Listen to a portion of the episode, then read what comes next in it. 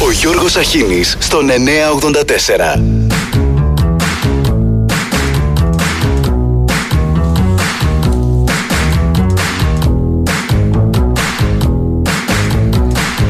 Καλημέρα, καλημέρα και καλή εβδομάδα. Δευτέρα 28 μήνας. Ο Όσκαρ Βάιλντ έγραφε ότι η βάση του σκανδάλου είναι η απολυτοποίηση της ανήθικης βεβαιότητας. Εμείς εδώ σε αυτή τη χώρα ως φαίνεται από την ίδρυσή της αποτελούμε μια κυβέρνηση βούρας σκανδάλων που δεν τελειώνουν ποτέ. Κάπως έτσι ο Γρηγοράκης μου στείλε πρωί-πρωί το μήνυμα: Γιώργη λέει: Αν πτωχεύσει η τράπεζα, αν πτωχεύσεις η τράπεζα, σου παίρνει το σπίτι. Αν πτωχεύσει η τράπεζα, είναι υποχρέωσή σου να τη χρηματοδοτήσεις για να σωθεί, για να μπορεί να σου πάρει το σπίτι. Τι δεν καταλαβαίνεις.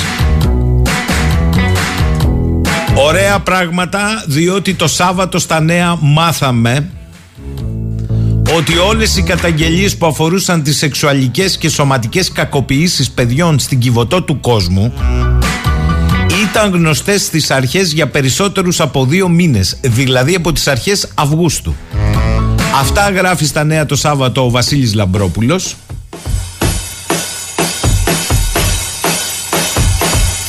και ότι η εσπευσμένη διαρροή της υπόθεσης έχει προκαλέσει την αντίδραση των δικαστικών λειτουργών διότι αντί να συνεχίσουν την έρευνα, είδαν για επικοινωνιακούς λόγους να διαρρέει το περιεχόμενο των καταγγελιών. Καλά πάμε παιδιά, καλά. Σήμερα είναι avant premier για την Επιτροπή Θεσμών και Διαφάνειας της Βουλής όπου έχουν κληθεί για να καταθέσουν οι επιχειρηματίες Γιάννης Λαβράνος, Φέλιξ Μπίτζιος, που βρίσκονται πίσω από τις εταιρείες Κρικέλ και Ιντελέξα, ο Ταλ Ντίλιαν, Ισραηλινός επιχειρηματίας και ιδρυτής Ιντελέξα και ο πρώην Γενικός Γραμματέας του Πρωθυπουργικού Γραφείου Γρηγόρης Δημητριάδης. Στο μεταξύ ο Τζαβάρας είπε ότι είπε, ενοχλήθηκε ο εισαγγελέας του Αρίου Πάγου Ε, είχαμε ένα τουρλουμπούκι, αλλά τελικώς αυτός που έφυγε από την Επιτροπή Θεσμών και Διαφάνειας ήταν ο ενοχλητικός Τζαβάρας. Και οι κοργοί θα γελάνε ήδη. Εκτός αν το γέλιο τους βγει ξινό, μόλις οι εισαγγελείς που ερευνούν ανακοινώσουν το πόρισμά τους για να επιβεβαιωθεί ο εισαγγελέας του Αριού Πάγου που λέει ότι η δικαιοσύνη δεν είναι ράθυμος. Είδομεν. Στο μεταξύ, πληροφορούμαστε ενώ, ενώ σήμερα συνεδριάζει η Επιτροπή Θεσμών και Διαφάνειας, όχι ένας, αλλά τρεις βουλευτές αλλάζουν τελικά στη σημερινή συνεδρίαση. Στη σημερινή θα προσέλθει για να καταθέσει ο πρώην Γενικός Γραμματέας του Πρωθυπουργικού Γραφείου Γρηγόρης Δημητριάδης. Οι επιχειρηματίες όχι για την ώρα. Εκτός λοιπόν από τον Τζαβάρα, στη συνέχεια αντικαταστάθηκαν από την κυβερνητική πλειοψηφία και οι βουλευτές Ευρυπίδης Τηλιανίδης και Ανδρέας Κουτσούμπας. Ο δεύτερος είχε διαφωνήσει ανοιχτά με το απόρριτο. Η επίσημη εκδοχή είναι ότι και οι δύο σήμερα επέλεξαν να βρίσκονται στο εξωτερικό. Όχι ότι ήταν τίποτα κακό, αλλά την ημέρα που συνεδρίασε η επιτροπή στην οποία είναι μέλη αυτή είναι στο εξωτερικό. Και έτσι τα φώτα πέφτουν στην Όλγα Κεφαλογιάννη, η οποία όχι μία αλλά περισσότερες φορές έχει ασκήσει σφοδρή δημόσια κριτική στρατηγική για την υπόθεση των υποκλοπών με έμφαση στο απόρριτο. Στην Επιτροπή μετέχουν 10 βουλευτές από τη Νέα Δημοκρατία και 9 από τα κόμματα της αντιπολίτευσης. Που σημαίνει ότι αν ένας ή μία από την κυβερνητική πλειοψηφία διαφοροποιηθεί, αλλάζει ιστορία για τα απόρριτο. Ζήτημα τρίτον. Έμπλε η χαρά Σάββατο και Κυριακή για τη νέα ναύτεξ που εκδόθηκε κατά πέτηση όπως γράφτηκε της Exxon Mobil και με την οποία η περιοχή για τον εντοπισμό υδρογονανθράκων πάει νοτιότερα, νοτιοδυτικά της προκαθορισμένης για την Κρήτη. Η απέτηση της Exxon Mobil σημαίνει ότι πληρώνεται από την ΕΔΕΗ. Άρα επιβεβαιώνεται η είδηση ότι τα σεισμικά τα κάνει η ΕΔΕΗ και όχι οι εταιρείες. Ε, μετά την ανακοίνωση αυτή έγινε το έλα να δεις. Στριμώχνεται η Λιβύη και η Τουρκία, νέο μπλόκο στο τουρκολιβικό μνημόνιο, το παράνομο κτλ. κτλ. Για σταθείτε ρε παιδιά και βάλτε κάτω τους χάρτες. Είναι θετικό καταρχάς να το πούμε αυτό να μην γκρινιάζουμε. Είναι θετικό ότι η νέα Ναύτεξ πάει νοτιότερα. Τι επιβεβαιώνει αυτό που λέγαμε στις προηγούμενες αναφορές μας, ότι η προηγούμενη Ναύτεξ ήταν βορειότερα της ενδυνάμει μέσης γραμμής με βάση το νόμο Μανιάτη. Μας λέγαν τότε ότι όχι, όχι, θα πάει και πιο νότια. Ε, δεν τα κάλυπτε, ήρθε νέα Ναύτεξ η οποία πάει μέχρι τη δυνητική μέση γραμμή γιατί ως γνωστόν δεν έχουμε οριοθετήσει ΑΟΣ με τη Λιβύη έχουμε κάνει όμως μονομερή διακήρυξη των δικαιωμάτων μας Ωραία μέχρι εδώ. Να σας το κάνω και καλύτερο. Δεν πάει ακριβώς στη μέση γραμμή. Πάει 1,5 με 2 χιλιόμετρα μέσα στη δυνητική ΑΟΣ της Λιβύης. Γιατί το κάνει αυτό, γιατί τα καλώδια σέρνονται σε 12 χιλιόμετρα μήκος του ερευνητικού. Και όταν φτάνει στη δυνητική μέση γραμμή, το ερευνητικό πρέπει να στρίψει προς τα πάνω. Ε, στη στροφή μπαίνουν λίγο μέσα τα καλώδια. Αυτό είναι όλο. Αλλά το κρίσιμο είναι άλλο. Η ναύτεξη είναι στη θετική κατεύθυνση, αλλά όχι ανατολικότερα. Νότια και ανατολικά. Εκεί που είναι τα τεμάχια, τα παλιά 13, 14, 15, 19 και 20 που λένε οι ειδικοί ότι ίσως εκεί υπάρχουν ίσως από θέματα μεγαλύτερα του ζόρ, κυρίως όμως. Αν πας νότιο-νότιο-ανατολικά, τότε ακριβώς πέφτεις πάνω στο τουρκολιβικό. Νότιο-νοτιοδυτικά δεν πέφτεις. Θα μου πει κάποιος δυνητικά, άμα πηγαίνεις νότιο-νοτιοδυτικά μέχρι τη μέση γραμμή, δεν θα οριοθετήσει με τη Λιβύη; Σε όλο το μήκος και πλάτος. Μη, μη το δένετε κόμπο. Μερική οριοθέτηση έχουμε κάνει με την Αίγυπτο. Πάντως στις περιοχές που πάει και νοτιότερα υπάρχουν τεράστιοι κορολογενείς ύφαλοι που λέει και ο Φόσκολος που είχαν ανοιχνευτεί από την BGS, προσέξτε, το 2013 οι οποίοι έχουν πολύ βιογενές φυσικό αέριο. Την αποκάλυψη την είχε κάνει ο τότε διευθυντής το 2013 της PGS, ο Jason Robinson. Αλλά κανείς δεν έδωσε σημασία μέχρι που το 17, 18, 19 ήρθε ο Μπασιάς και έγινε λιγάκι πιο συστηματικό αυτό παρά τις ε, γκοπές που υπήρχαν και από την προηγούμενη κυβέρνηση. Γιατί είναι διαχρονικό το θέμα. Λοιπόν, τι είναι αυτή η νέα Ναύτεξ στα, στο πεδίο των ερευνών; Α, να μην ξεχάσω, η Σεύρον παιδιά δεν έχει τώρα ενδιαφέρον, έχει χρόνια πίσω. Απλά το ξαναθέρμανε τώρα που είδε ότι κάτι πάει να γίνει. Αυτό είναι όλο. Γιατί κάποιοι την εμφάνισαν τη Εύρων ότι ήρθε από το πουθενά. Λοιπόν, για να το δούμε λίγο αυτό γρήγορα γρήγορα με την Αύτεξ με τη βοήθεια του κυρίου Γιάννη Μπασιά, πρώην Προέδρου της ΕΔΕΗ. Καλημέρα κύριε Μπασιά.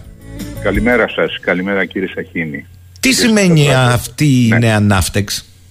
Ε, ε, ναι, ε, ξέρετε, κοίταξα λίγο τα, τα δεδομένα τα οποία ανακοινώθηκαν στον τύπο και τελικά δεν φαίνεται να πηγαίνει μέχρι τη μέση γραμμή. Ε, αυτό είναι που είδα χθες το βράδυ και σήμερα. Έχω την εντύπωση ότι είναι γεγονός ότι το δεύτερο κομμάτι που ανακοινώθηκε επιτρέπει να πας ε, αρκετά πιο κάτω αλλά ε, έχω την εντύπωση, ίσως να κάνω λάθος, ότι είμαστε κάπου 40 χιλιόμετρα μακριά από τη μέση γραμμή πιο βόρεια. Α, ακόμη πιο βόρεια λέτε. Ναι, ναι. Ε, αυτό σημαίνει ότι εντάξει δίνει πάρα πολύ χώρο για να επιστρέψουν, να κάνουν στροφή τα, το καράβι και τα, τα καράβια γιατί είναι δύο και τα καλώδια. Ε, αλλά ε, τελικά έχω την εντύπωση ότι δεν ξεπερνάμε τα όρια της ε, μέσης γραμμής απλούστατα ε, καλύπτονται σχετικά θα έλεγα κατά 80% ε, τα μπλοκ ε, δυτικά και νότιο-δυτικά της Κρήτης περνώντας ελάχιστα σε αυτό το πιο ανατολικό μπλοκ το οποίο είχαμε ορίσει, ε, είχαμε ορίσει παλαιότερα. Κάπως έτσι είναι η κατάσταση ε, και, και εγώ έπεσα έξω, δηλαδή από ό,τι καταλαβαίνω, ε, δεν νομίζω ότι φτάνουμε μέχρι τη μέση γραμμή στην πρόσκληση των σεισμικών δεδομένων. Που έτσι κι αλλιώς αυτό είναι, είναι μια λογική που είναι επιτρεπτή από τις εταιρείες εάν, εάν έχουν αποφασίσει να κοιτάξουν το τάδε μέρος και το τάδε μέρος και να μην δώσουν προτεραιότητα σε αυτά τα οποία είναι κοντά στη μέση γραμμή. Αν και υπάρχουν και εκεί κάποια κάποια κοιτάσματα, κάποια αντιλητικά έτσι, κάποιοι στόχοι. Αν λοιπόν ο υπολογισμός που κάνετε σήμερα το πρωί μας πάει και βορειότερα από τη μέση γραμμή, οι πανηγυρισμοί πρέπει λιγάκι να έχουν μεγαλύτερη συστολή. Αν υποθέσω όμως ότι δεν κάνατε εσείς καλά τον υπολογισμό και φτάνουν μέχρι τη μέση γραμμή, ναι. τότε μπαίνουν και περίπου 1,5 χιλιόμετρο μέσα στη Λιβική ΑΟΣ. Αυτό είναι λογικό; Ξέρετε, αυτή η γραμμή που φάνηκε στα μέσα που δημοσιεύτηκε σαν ναι. εικόνα σε όλες τις εφημερίδες και όλα τα μέσα ε, μία μπλε γραμμή ναι, ναι. διαγώνια. Ε, δεν είναι η μέση γραμμή, είναι πολύ πιο πάνω από ό,τι καταλαβαίνω. Α, μάλιστα. Πείτε μου τώρα. Ε, ε, δημιούργησε, δημιούργησε, νομίζω έτσι, μακάρι να κάνω λάθος, αλλά δημιούργησε μία εντύπωση ότι φτάνουμε μέχρι τη μέση γραμμή. Δεν είναι η μέση γραμμή αυτή. Η μέση γραμμή είναι πολύ πιο κάτω. Ωραία. Το κρατώ αυτό που λέτε. Έχετε σοβαρές επιφυλάξεις λοιπόν.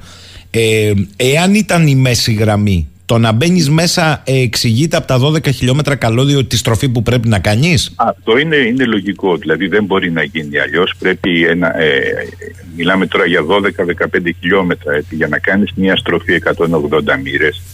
Ε, χρειάζεσαι πάρα πολύ μεγάλη απόσταση και συνήθως γίνονται συνεννοήσεις μεταξύ των χωρών και για να επιτρέψουν να μπεις στα χωρικά ύδατα ε, της άλλης ε, χώρας ή για να μην δημιουργηθεί ένα θέμα σε επίπεδο ΑΟΣ που δεν υπάρχει ακόμα εκεί ε, και η συγκα... το OK δίνεται και από την, την άλλη χώρα. Δεν... Έτσι έγινε όταν έγινε η πρόσκληση των, των γεωφυσικών δεδομένων το 2011 και 2012 εκείνη την εποχή είναι σίγουρο ότι είχε ζητηθεί άδεια από τις λιβικές αρχές. Μάλιστα. Τώρα θέλω να σας ρωτήσω αυτό ε, βάζοντας τους χάρτες κάτω και χωρίς να είναι απόλυτο ότι η μέση γραμμή είναι ερωτηματικό, το αφήσατε και σήμερα, πάντως δεν είναι νότιο και νότιο-ανατολικά. Άρα δεν σχετίζεται με το παράνομο τουρκολιβικό. Όχι, όχι, σταματάει, σταματάει όπως ε, σταματάνε και τα δύο μπλοκ τα οποία δώσαμε ε, στις συμβάσεις ε, σταματάνε πριν το τουρκολιβικό. Ναι, ναι, ναι. Μάλιστα.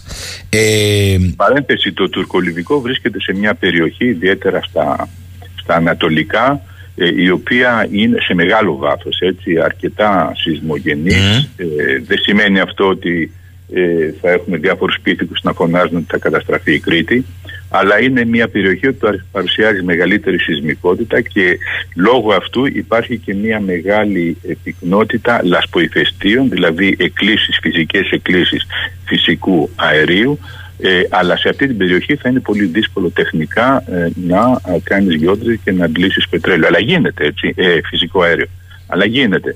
Απλούστατα θέλω να πω ότι το τουρκολιβικό έχει πάει σε μια μεριά η οποία δεν είναι και τόσο εύκολη και χρειάζεται ε, εμπειρία μεγάλων εταιριών που ξεπερνάνε την εμπειρία της τουρκικής εταιρείας.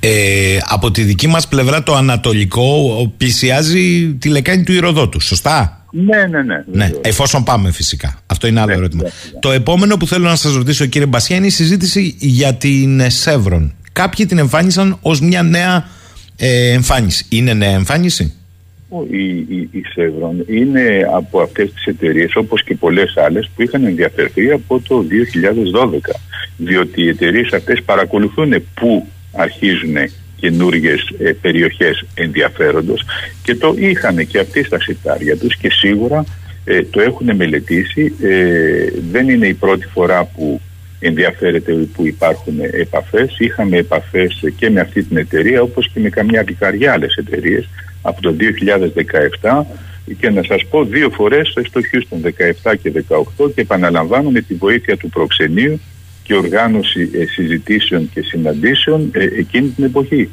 Ε, είναι, είναι λογικό να υπάρχει μια, ξέρετε, στο χρόνο ε, να υπάρχει μια, μια διάρκεια για να μπορέσει να πετύχεις κάτι αλλά το βασικό ενδιαφέρον που πάντα πιστεύαμε για τη Σεύρον είναι ότι εφόσον εμφανίστηκε στην Αίγυπτο και εφόσον έχει ενδιαφέρον και για το τι γίνεται στο Ισραήλ και στην Κύπρο λογικά θα έπρεπε να συμπεριλάβει στη λογική της και την Ελλάδα.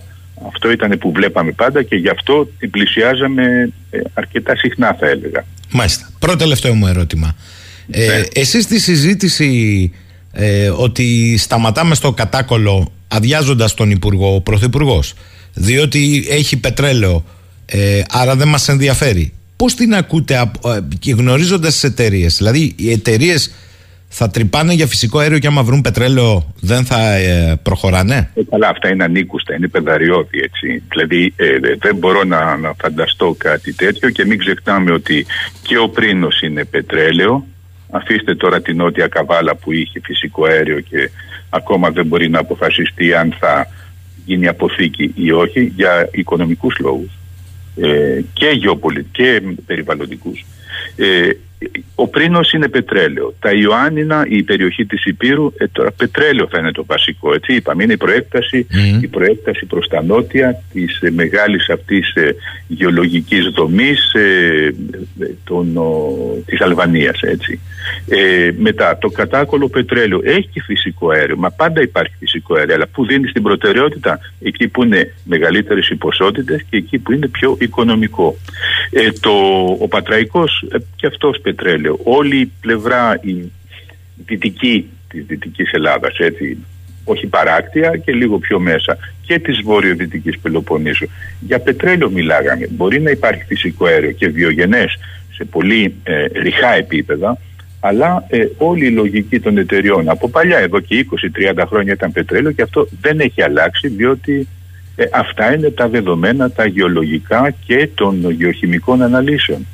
Οπότε το βρίσκω, το βρίσκω πολύ δύσκολο ε, να γίνουν γεωτρήσεις, να βρεθεί πετρέλαιο και εκείνη τη στιγμή να πούμε «Α, είχαμε πει ότι δεν πρόκειται να πάμε για πετρέλαιο». Έτσι κι αλλιώς αλλάζουν τόσο πολύ τα πράγματα σε επίπεδο Ευρωπαϊκής Ένωσης γιατί τρέχουν όλες οι χώρες να βρούνε ε, να βρουν ποσότητες και όχι μόνο φυσικό αέριο. Το φυσικό αέριο είναι λίγο της μόδας τώρα γιατί έχει δημιουργηθεί λόγω των περικοπών από τη Ρωσία. Αλλά το πετρέλαιο, ε, πετρέλαιο καταναλώνεται πάρα πολύ και στην Ευρώπη. Τελευταίο ερώτημα, μιας και θίξατε την Ευρώπη. Ε, παρατήρησα στο τέλος της εβδομάδας που μας πέρασε, κύριε Μπασιά, κάνατε μια διατύπωση μετά την εκ νέου αποτυχία συνεννόησης στην ε, Κομισιόν μελών της Ευρωπαϊκής Ένωσης. Είναι που είναι πήγον το θέμα το ενεργειακό και ένα χρόνο συνεδριάζουν. Είπατε όμως εσείς, και μου έκανε εντύπωση, σε μια δημόσια αναφορά σας, ότι εδώ έχουμε ένα νέο παιχνίδι της Γερμανίας και πρέπει να το αντιληφθούμε σιγά σιγά. Ναι, ναι. Γιατί; Ε, πρώτα απ' όλα, ναι, ε, δεν ήταν ανάγκη να περιμένουμε να μπλοκάρουν οι συζητήσεις ε, στη, στην Ευρωπαϊκή Ένωση για να βγάλουμε αυτό το συμπέρασμα και γι' αυτό το είχα γράψει και πολύ πιο πριν, θα έλεγα περίπου ένα-δύο μήνες πριν. Ε, το, το οικονομικό μοντέλο που εφαρμόστηκε στη Γερμανία ήταν βασισμένο στην πρόσβαση και τις καλές σχέσεις με τη Ρωσία που βοηθούσε όλο τον ευρωπαϊκό χώρο να έχει φτηνό φυσικό αέριο αλλά από την άλλη μεριά επέτρεπε να κρατάει τη στρόφιδα και να κάνει επίσης τις ε, ε, εξαγωγές ε, υλικών και, και λογισμικών για τις ανανεώσιμες πηγές. Διότι όπως είπαμε οι ανανεώσιμες πηγές δίνουν 30% το άλλο 70% πρέπει να έχεις κάτι σίγουρο γιατί αλλιώς θα, αλλιώς θα έχεις blackout. Αυτή η κατάσταση λοιπόν σήμερα φαίνεται να αλλάζει ε, και θα λέγαμε αντί για Ρωσία μπορούμε να βάλουμε Κίνα. Γι' αυτό έχουν γίνει και τόσα σημαντικά ταξίδια την τελευταία δεκαετία όχι μόνο τώρα τελευταία με τον καινούριο καγκελάριο προς την Κίνα.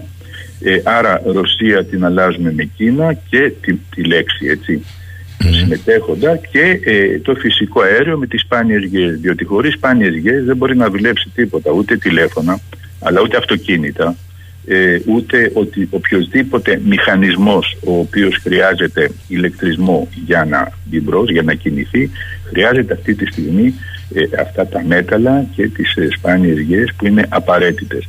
Οπότε αυτό φαίνεται σήμερα ε, Κίνα, ε, Κίνα και, και σπάνιες γέες. Εκτός από αυτό μην μείνουμε έτσι με μια πώς το λένε μειοπική, ε, μειοπική βλέψη του θέματος μην ξεχνάτε ότι η Γερμανία ήδη έχει βάλει μπρος σε μερικούς μήνες το έκανε. Και τι μερικούς, δύο μήνες. Έβαλε μπρος σταθμό ε, ε αεριοποίησης φυσικού αερίου, ενώ δεν είχε τίποτα.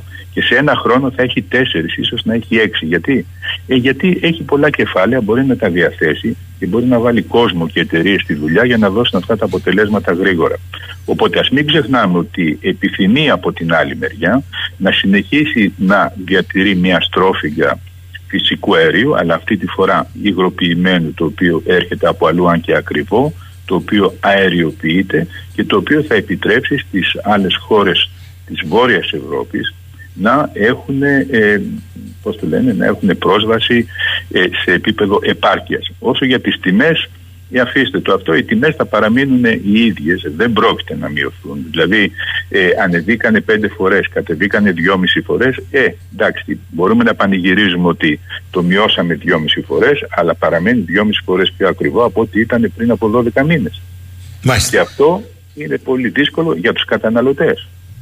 Ε, Μετά, το άλλο θέμα, μην ξεχνάτε ότι στο επίπεδο του trading, γιατί το λέμε συχνά έτσι, ότι οι traders και, και εγώ το έχω πει, το trading και βέβαια αφήνει λεφτά σήμερα, αλλά μην ξεχνάτε ότι το μεγαλύτερο μέρος του trading σήμερα διοικείται από τις πετρελαϊκές εταιρείες επίσης. Θέλω να κλείσουμε με ένα ερώτημα του φίλου του Στέφανου.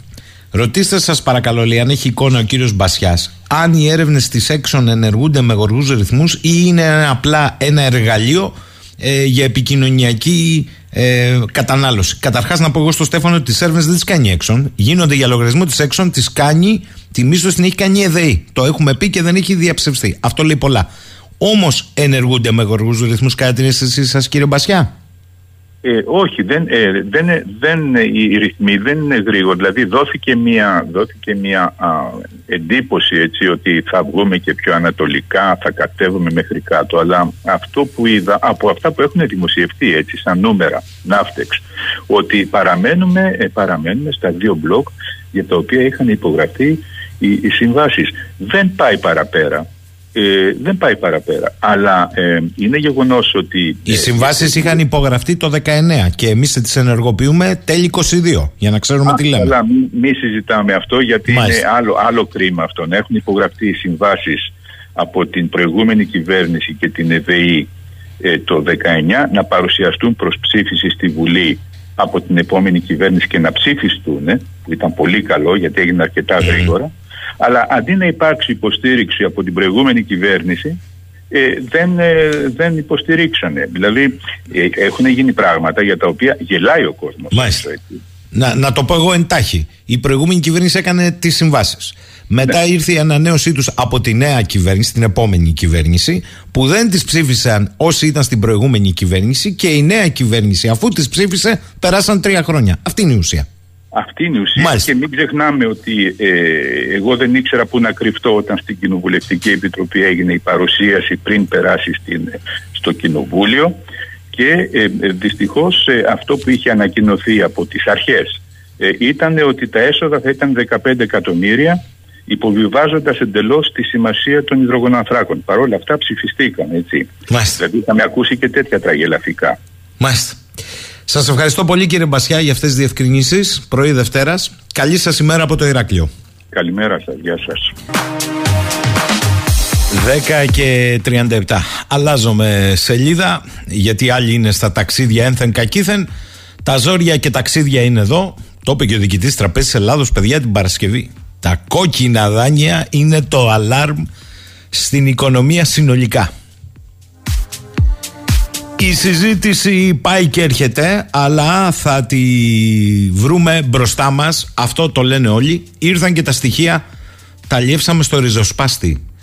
Funds και servicers έχουν πληστριάσει από την αρχή της χρονιάς 17.620 ακίνητα μεταξύ αυτών στην πρώτη γραμμή χιλιάδες σπίτια οικογενειών φτωχών με τους νόμους που πάνε σκηνή κορδόνι από το πρώτο μνημόνιο μέχρι σήμερα. Δεν, δεν έχει, όχι δεν είναι επιταχύρω έγινε κάτι με το νόμο Κατσέλη. Ακούσαμε την κυρία Λούκα Κατσέλη την περασμένη εβδομάδα. Πως έγινε σουρωτήρι και η δικιά της ακόμη πρόνοια η οποία η κυρία Κατσέλη προς τιμήν της είπε δεν είχαμε σταματήσει τους πληστριασμούς είχαμε βάλει όμως έστω έναν ημάντα προστασίας για την πρώτη κατοικία. Χωρίς να σημαίνει ότι είχαμε καταφέρει να ανακόψουμε τους πληστηριασμούς. Λοιπόν, θα πάω σήμερα σε έναν ε, νομικό Ηρακλειώτη, ο οποίος δικηγορεί μέχρι τον Άριο Πάγο και έχει μία τάση να είναι πάντα με την πλευρά της περάσπιση.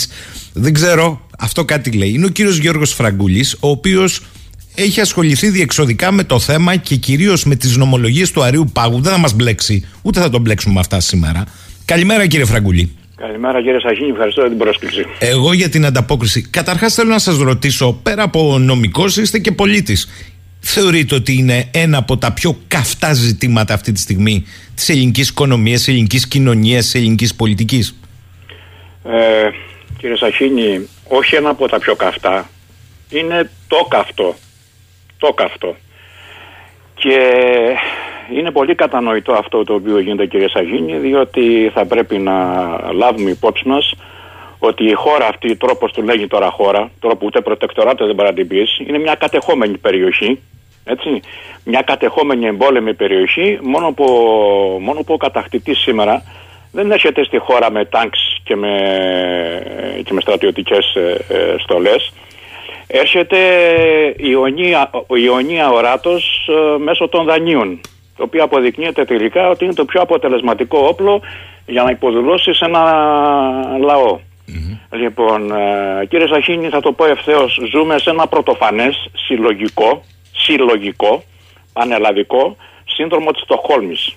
Είναι τρομερό να, να, να παίρνει τις περιουσίες των ανθρώπων με, με άθλιες πρακτικές, με άθλιες πρακτικές και να μην αντιδράει ο κόσμος ε, θυμηθείτε Θυμηθείτε καταρχάς τι γίνεται στη Γαλλία με τα κίτρινα γυλαίκα, τι γίνεται σε άλλες χώρες. Ε, ευκαιρία των καυσίμων και όχι μόνο, και όχι μόνο, εδώ πέρα τις περιουσίες των ανθρώπων και δεν αντιδράει κανένας. Και όχι μόνο δεν αντιδράει κανένας, αποδέχονται και την πρωτοφανή λάσπη ότι εσείς θέτε που πήρατε τα δάνεια και τα σχετικά. Λοιπόν, γίνεται ένα πρωτοφανές ένα πρωτοφανές ε, ε, πλιάτσικο και ο κόσμος δυστυχώς το έχει αποδεχτεί μυρολατρικά και δεν αντιδράει καθόλου. Ε, το δίκαιο του θα το βρει, ε, επειδή σας μιλάω εκ πείρας, δεν θα το βρει ούτε στα ειρηνοδικεία ούτε στα πρωτοδικεία. Λυπάμαι που το λέω, αλλά αυτή είναι η ομή πραγματικότητα. Το δίκαιο του θα το βρει μόνο στον Άριο Πάγο. Στον Άριο Πάγο δεν υπάρχουν, ούτε στα άλλα τα δικαστήρια βεβαίως, δεν υπάρχουν ε, ε, δικαστές οι οποίοι είναι υποχείρια των ε, τραπεζιτών. Αυτά τα λένε δικηγόροι οι οποίοι δεν είναι ικανοί να πάνε στον Άριο Πάγο. Έτσι, ο Άριος Πάγος επειδή θα σας πω ε, ότι έχουν βγει 5-6 αποφάσεις όλες και όλες στην, ε, στην Ελλάδα που έχουν δικαιώσει δανειολήπτες και μέσα σε αυτές τις 5-6 αποφάσεις ένας από αυτούς ήμουνα εγώ το 2019 με ένα χρέος 500 χιλιάρικα. Έτσι. Λοιπόν, δεν, ε, δεν χάνεται τίποτα, απλά ο κόσμος να μην απογοητεύεται επειδή θα χάσει είτε στο ειρηνοδικείο είτε στο πρωτοδικείο. Πολλές φορές, πολλές φορές ακολουθείται μια ε, περίεργη τακτική σε αυτά τα δικαστήρια με τη λογική ότι έλα μωρέ ο κόσμος είναι ε, χρεοκοπημένος εδώ δεν έχει να πληρώσει το λογαριασμό της ΔΕΗ θα πάει τώρα να, να κάνει έφεση ή πολύ δε μάλλον να πάει στον Άριο Πάγο. Το Άσε να πάει με χίλια ζώρια στο, στο εφετείο, στο πρωτοδικείο δηλαδή. Κύριε στον Άριο Πάγο δεν υπάρχει περίπτωση να πάει. Κύριε και βγάζουν ό,τι θέλουν κύριε Σαχίνη. Όπως ακριβώς σας το λέω. Ό,τι θέλουν να βγάζουν. Μισό λεπτό. Ε, πιάσατε τον τάβρο από τα κέρατα. Ένα από τα βασικά ζητήματα είναι ότι αν κάποιος είναι υπερχρεωμένος και ταυτόχρονα δεν δύναται να βγάλει την καθημερινότητα ακούγοντας και το ότι έχουν αλλάξει και τα τιμολόγια, θα το πω αγοραίως, ναι, ναι. ε, τα δικαστικά έξοδα δηλαδή, σου λέει Πού, εγώ δεν έχω. Ε, όχι δώσει. Ακριβώς. Ναι. Ακριβώς όπως το λέτε είναι. Ακριβώς όπως το λέτε είναι. Γιατί ο Άριος Πάγος, σας διαβεβαιώ, σας λέω και από την πείρα που, που, που έχω, ο Άριος Πάγος δεν είναι αυτό που παρουσιάζουν ότι τάχα δίθεν ο Άριος Πάγος δίνει γραμμή στους κατώτερους δικαστές να απορρίπτονται οι αιτήσεις. Καταρχάς οι δικαστές δεν είναι πρόβατα για να παίρνουν γραμμή από πουθενά. Σας το λέω ευθέως. Απλώς δεν καταλαβαίνουν τη λογική των δικαστών στα ρινοδικεία και στα πρωτοδικεία. Άλλο αυτό το να μην καταλαβαίνεις τη λογική, και άλλο να λες ότι οι δικαστές είναι υποχείρια των αεροπαγητών. Οι αεροπαγίτε καταρχάς δεν είναι ούτε υποχείρια καμιάς κυβέρνησης και μπορώ να σας διαβεβαιώσω, μιλώντας με συγκεκριμένα παραδείγματα, κύριε Σαχίνη, ότι το 2020 η Ολομέλεια του Αρίου Πάγου, στην οποία μετήχαν, προσέξτε αυτό που θα σας πω, γιατί είναι τρομερό αυτό που θα σας πω, σε αυτή την Ολομέλεια συμμετείχαν 52 ανώτατοι δικαστές, 52 αεροπαγίτες. Είχε συμβεί μια περίεργη ιστορία στα Χανιά, εδώ στην Κρήτη, ε, που μια κυρία ε, μεγάλης ε, τράπεζας είχε κάποιους τύπους, να τους πω έτσι καθομιλωμένοι ταβατζίδες, οι οποίοι φέρανε πελάτες οι οποίοι ήταν χρεοκοπημένοι, δεν πληρούσαν τα, τα, τις προϋποθέσεις για να πάρουν δάνεια, άλλοι εξ αυτών δηλώνανε κατοικία νεκροταφεία, προσέξτε αυτό που σας λέω, κατοικία νεκροταφεία και άλλοι ήταν αλλοδαποί.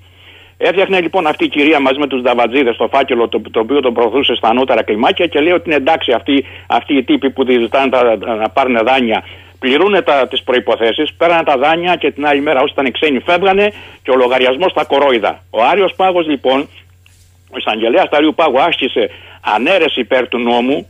Είναι από τις σπάνιες περιπτώσεις που γίνονται αυτά, κύριε Σακίνη, για, για να δείτε την αγανάκτηση που, νιώθα, που νιώσαν και οι ίδιοι ανώτατοι δικαστές. Το φέρανε στην Ολομέλεια του Αριουπάγου, μετήχαν 52 ανώτατοι δικαστές και με, με καμία μειοψηφία, είναι πρωτοφανές αυτό, και 52 ανώτατοι δικαστές ομόφωνα αναιρέσαν εκείνη την κατάπτυστη απόφαση που αθωώσανε την, ε, ήταν, ήταν ποινική απόφαση αυτή όπως αντιλαμβάνεστε που αθώσανε αυτή την, την τύπησα η οποία έκανε βέβαια απιστία σε βάρος της τράπεζας και τα, και τα σχετικά. Και απάτες και τα λοιπά λοιπόν και εξαφανίσαν αυτή την απόφαση 52 δικαστές. Δεν μπορούμε λοιπόν να λέμε ότι οι αεροπαγίτες παίζουν παιχνίδια των κυβερνητικών και τα σχετικά γιατί διαφορετικά δεν θα εξαφανίσαν αυτή την, αυτή την mm. ιστορία.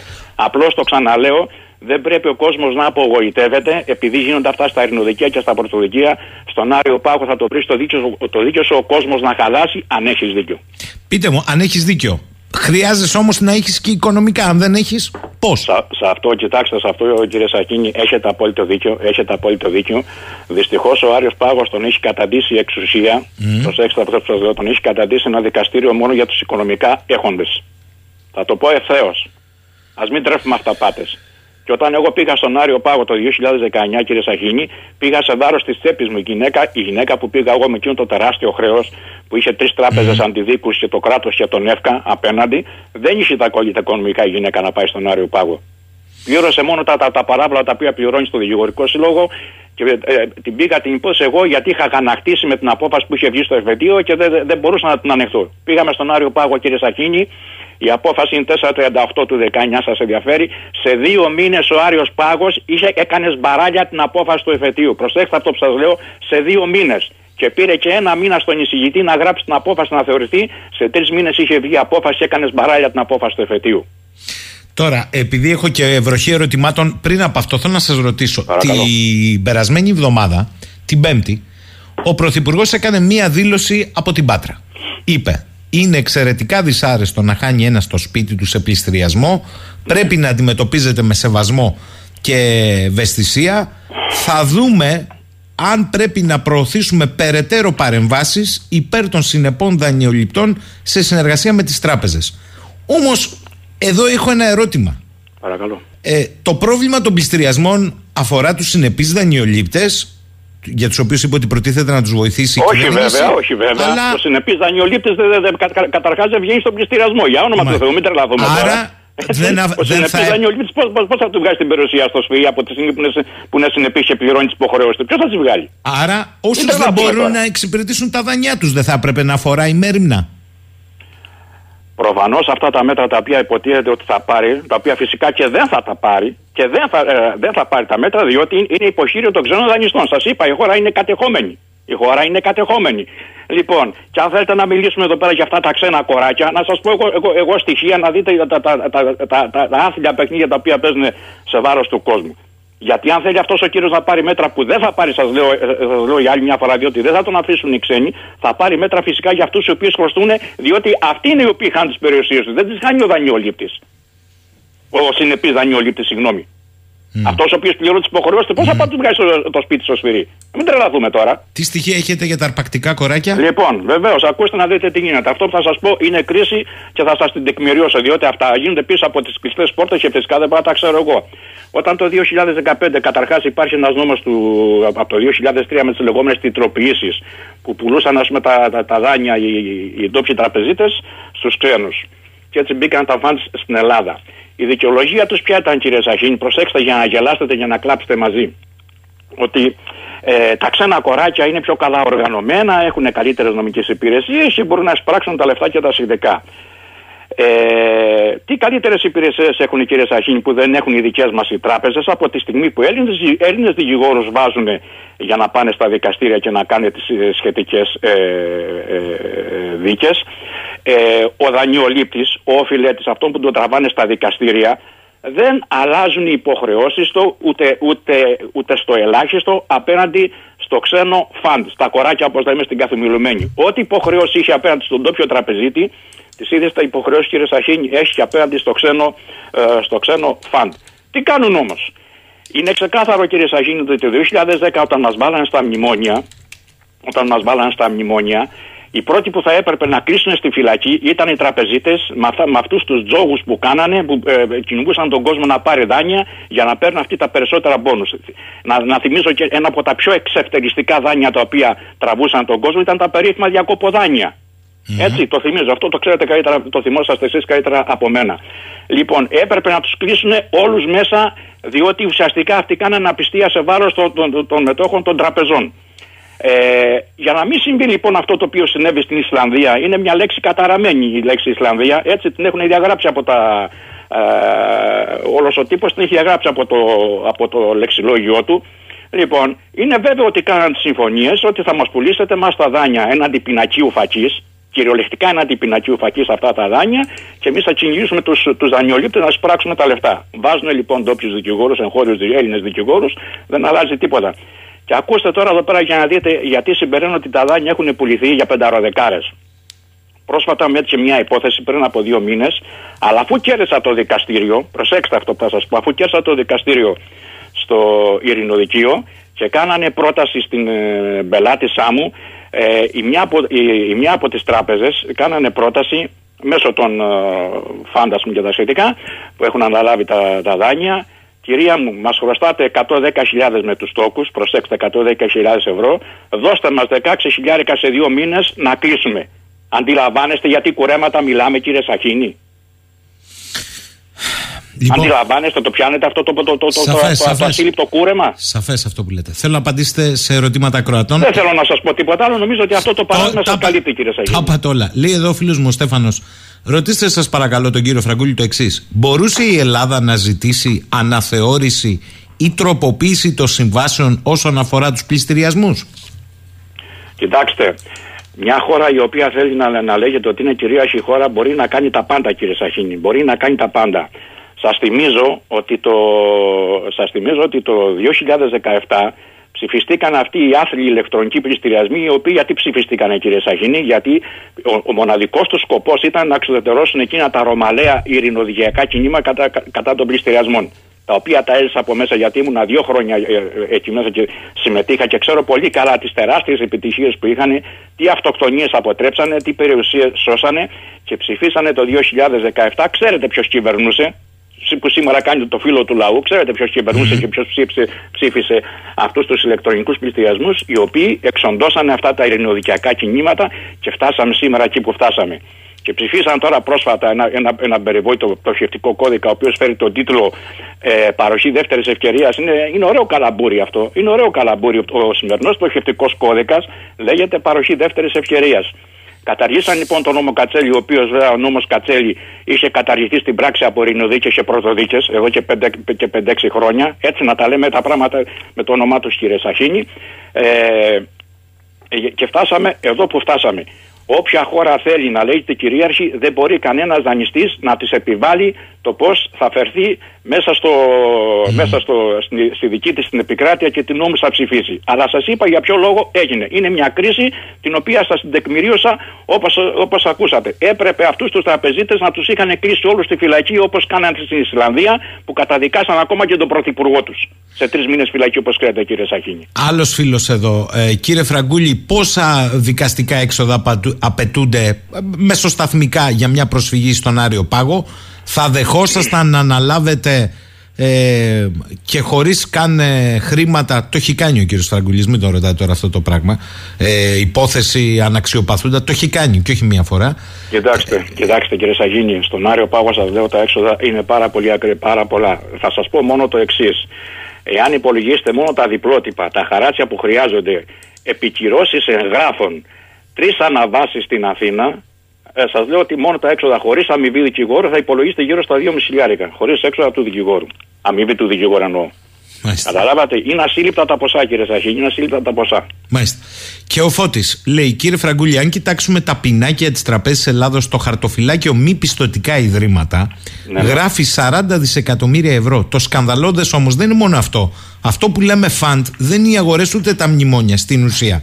Ναι, Π.χ. Ναι. στο Δουβλίνο με ένα ευρώ ιδρύεις ένα φαντ και το φαντ δίνει υποσχετική στην τράπεζα, υποσχετική και θα τους δώσει και δάνειο κιόλας η τράπεζα. Δάνειο να πάρουν μπυρ παρά περιουσίες. Ναι, ναι. Υποσχετική για μένα, λέει εδώ ο Φώτης, είναι παρακράτος, παραοικονομία.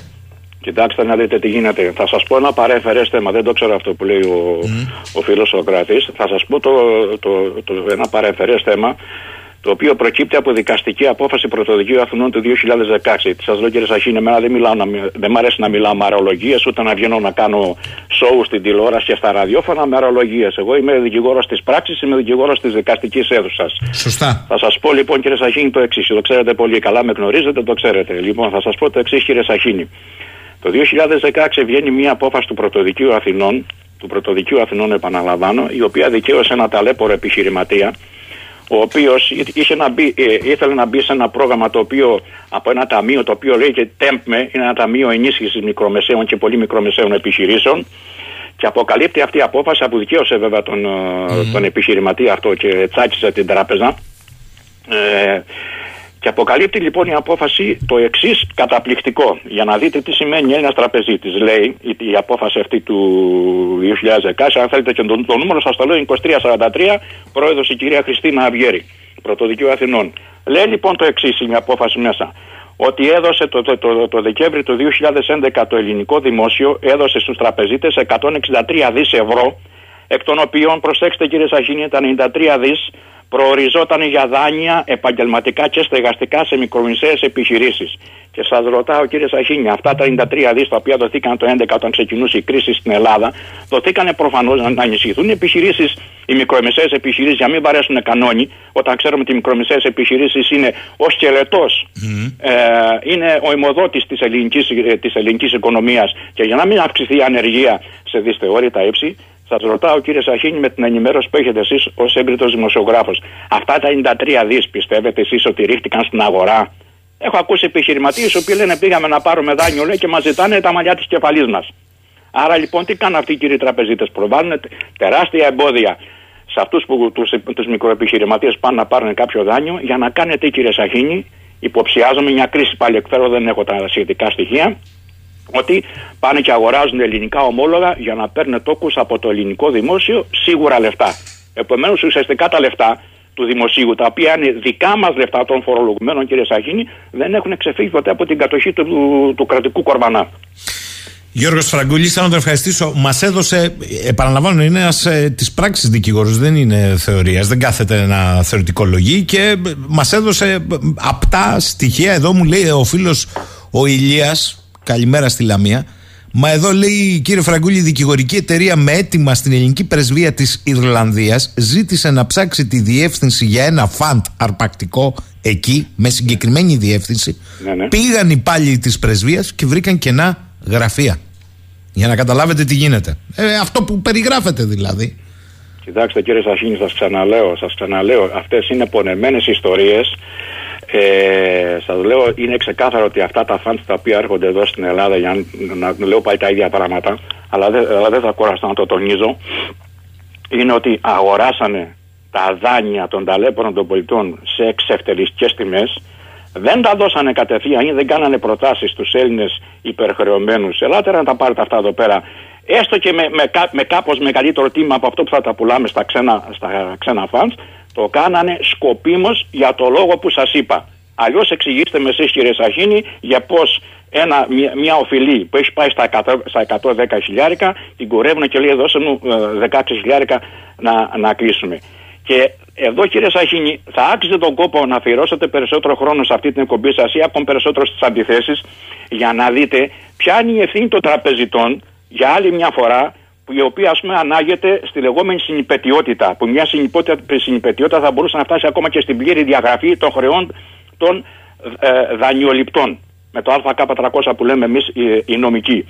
Έχει βγει μια ευρωπαϊκή οδηγία κύριε Σαχίνη το 2008 η οποία υποχρεώνει τον τραπεζίτη, προσέξτε αυτό που θα σας πω, και έχει μεταφερθεί αυτή η οδηγία στην, στην ελληνική νομοθεσία με μια κοινή υπουργική απόφαση ΚΙΑ του 2010, η οποία λέει το εξής: Ο τραπεζίτης πριν πάρει ε, πριν δώσει ε, δάνεια στον δανειολήπτη, στον ετούντα δανειολήπτη, είναι υποχρεωμένος να ελέγξει την πιστοληπτική του ικανότητα. Πράγμα που το κάνει βεβαίως, όπως ξέρετε κύριε Σαχίνη, εάν διαπιστώσει ότι ο δανειολήπτης δεν έχει τα προσόντα να ξεπληρώσει το δάνειο που θα του δώσει, υποχρεούται να μην του το δώσει. Διαφορετικά, εάν δεν τηρήσει αυτούς τους κανόνες, λέει η κοινή υπουργική απόφαση του 2010, η οποία έχει μεταφέρει η Ευρωπαϊκή Οδηγία, κύριε Σαχίνη, ο δανειολήπτης είναι υποχρεωμένος να πληρώσει μόνο το κεφάλαιο και διαγράφονται οι τόκοι.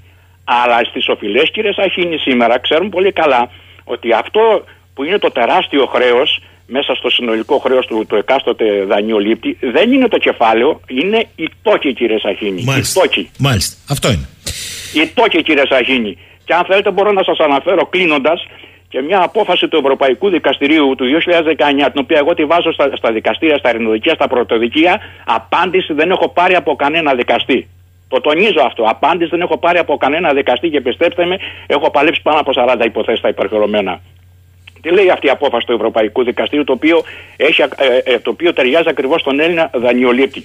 Το 2019, ένας Βέλγος δικαστής από ένα καντόνι που λέγεται Βίζ, νομίζω, Βίζ Βρυξελών, έτσι λέγεται αυτό το καντόνι, ε, είχε αντιμετωπίσει το, το εξής πρόβλημα. Κάνει ένας ένας Βέλγος πολίτης, κάνει προσφυγή στο ειρηνοδικείο αυτού του καντονιού και λέει το εξής. Κύριε, ζητώ να, να, να, να μου διαγράψετε το χρέος που έχω, διότι εγώ τα πήγα στην τράπεζα να πάρω το, το, το, δάνειο. Η Ναι. τράπεζα εξέτασε τα οικονομικά μου, έβλεπε ότι εγώ δεν μπορούσα να ξεπληρώσω το δάνειο. Άρα λοιπόν φταίει αυτή που μου έδωσε το δάνειο και θέλω να διαγράψετε το χρέος μου, γιατί εγώ δεν μπορώ να πληρώσω. Ουσιαστικά, κύριε Σαχίνη, πρότεινε είναι η πετιότητα. Αυτό που σας είπα προηγουμένως. Και τι λέει το Ευρωπαϊκό Δικαστήριο, είναι απόφαση του 2019, στην οποία δεν απαντάει με ένα κανένα ειρηνοδίκη, κανένας πρωτοδίκης. Λέει το εξής ότι με βάση τη τάδε τάδε οδηγήσει τα σχετικά, αυτό που σας έλεγα προηγουμένως, κύριε Σαχίνη, πρέπει να ελέγξει την πιστοληπτική του ικανότητα και βλέποντας ότι ο κύριος Σαχίνης έχει αλφα οικονομική δύναμη, θα του πει κύριε Σαχίνη, αυτό που μου ζητάτε, π.χ. ένα στεγαστικό δάνειο, κρίνω ότι δεν μπορείτε με τα οικονομικά σας στοιχεία να το ξεπληρώσετε στο μέλλον. Έχω όμως να σας προτείνω με βάση την οικονομική σας δυνατότητα να πάρετε, ξέρω εγώ, μια πιστοτική κάρτα, να πάρετε ένα διακοποδάνιο. Εάν λοιπόν βλέπουν ο τραπεζίτης ότι ο κύριος Αχίνη είναι ικανός να πάρει μόνο διακοποδάνιο ή ή μια μικρή πιστοτική κάρτα και απέναντίας σε αυτός του δίνει στεγαστικό ή επιχειρηματικό 100-200 χιλιάδες, αν την άλλη μέρα ο κύριος Αχίνης αδυνατεί να το πληρώσει, λέει το, το Ευρωπαϊκό Δικαστήριο σε αυτή την περίπτωση φέρει ευθύνη ο τραπεζίτης και ο κύριος Αχίνης πρέπει να τη καπουλάρει κατά το κοινό λεγόμενο. Καταλάβατε, ουδέμια απάντηση έχω πάρει σε τόσα δικαστήρια που την έχω βάλει κύριε Σαχίνη, ουδέμια απάντηση έχω πάρει από τα δικαστήρια, ειρηνοδικεία και πρωτοδικεία. Ευχαριστώ τον κύριο Φραγκούλη για μια φορά ακόμη, πανέτοιμος με αποφάσεις. Καλημέρα κύριε Φραγκούλη, να είστε καλά, θα τα ξαναπούμε. Θα τα ξαναπούμε. Λοιπόν, εδώ είμαστε. Ο κύριος Γιάννης, ο άρτη αφιχθής από Βέλγιο, γράφει εδώ πράγματι ο κύριος Φραγκούλης, ο δικηγόρος που είχατε, τον οποίον είχα την τύχη να γνωρίσω στο Ηράκλειο, έχει πέρα για πέρα δίκιο.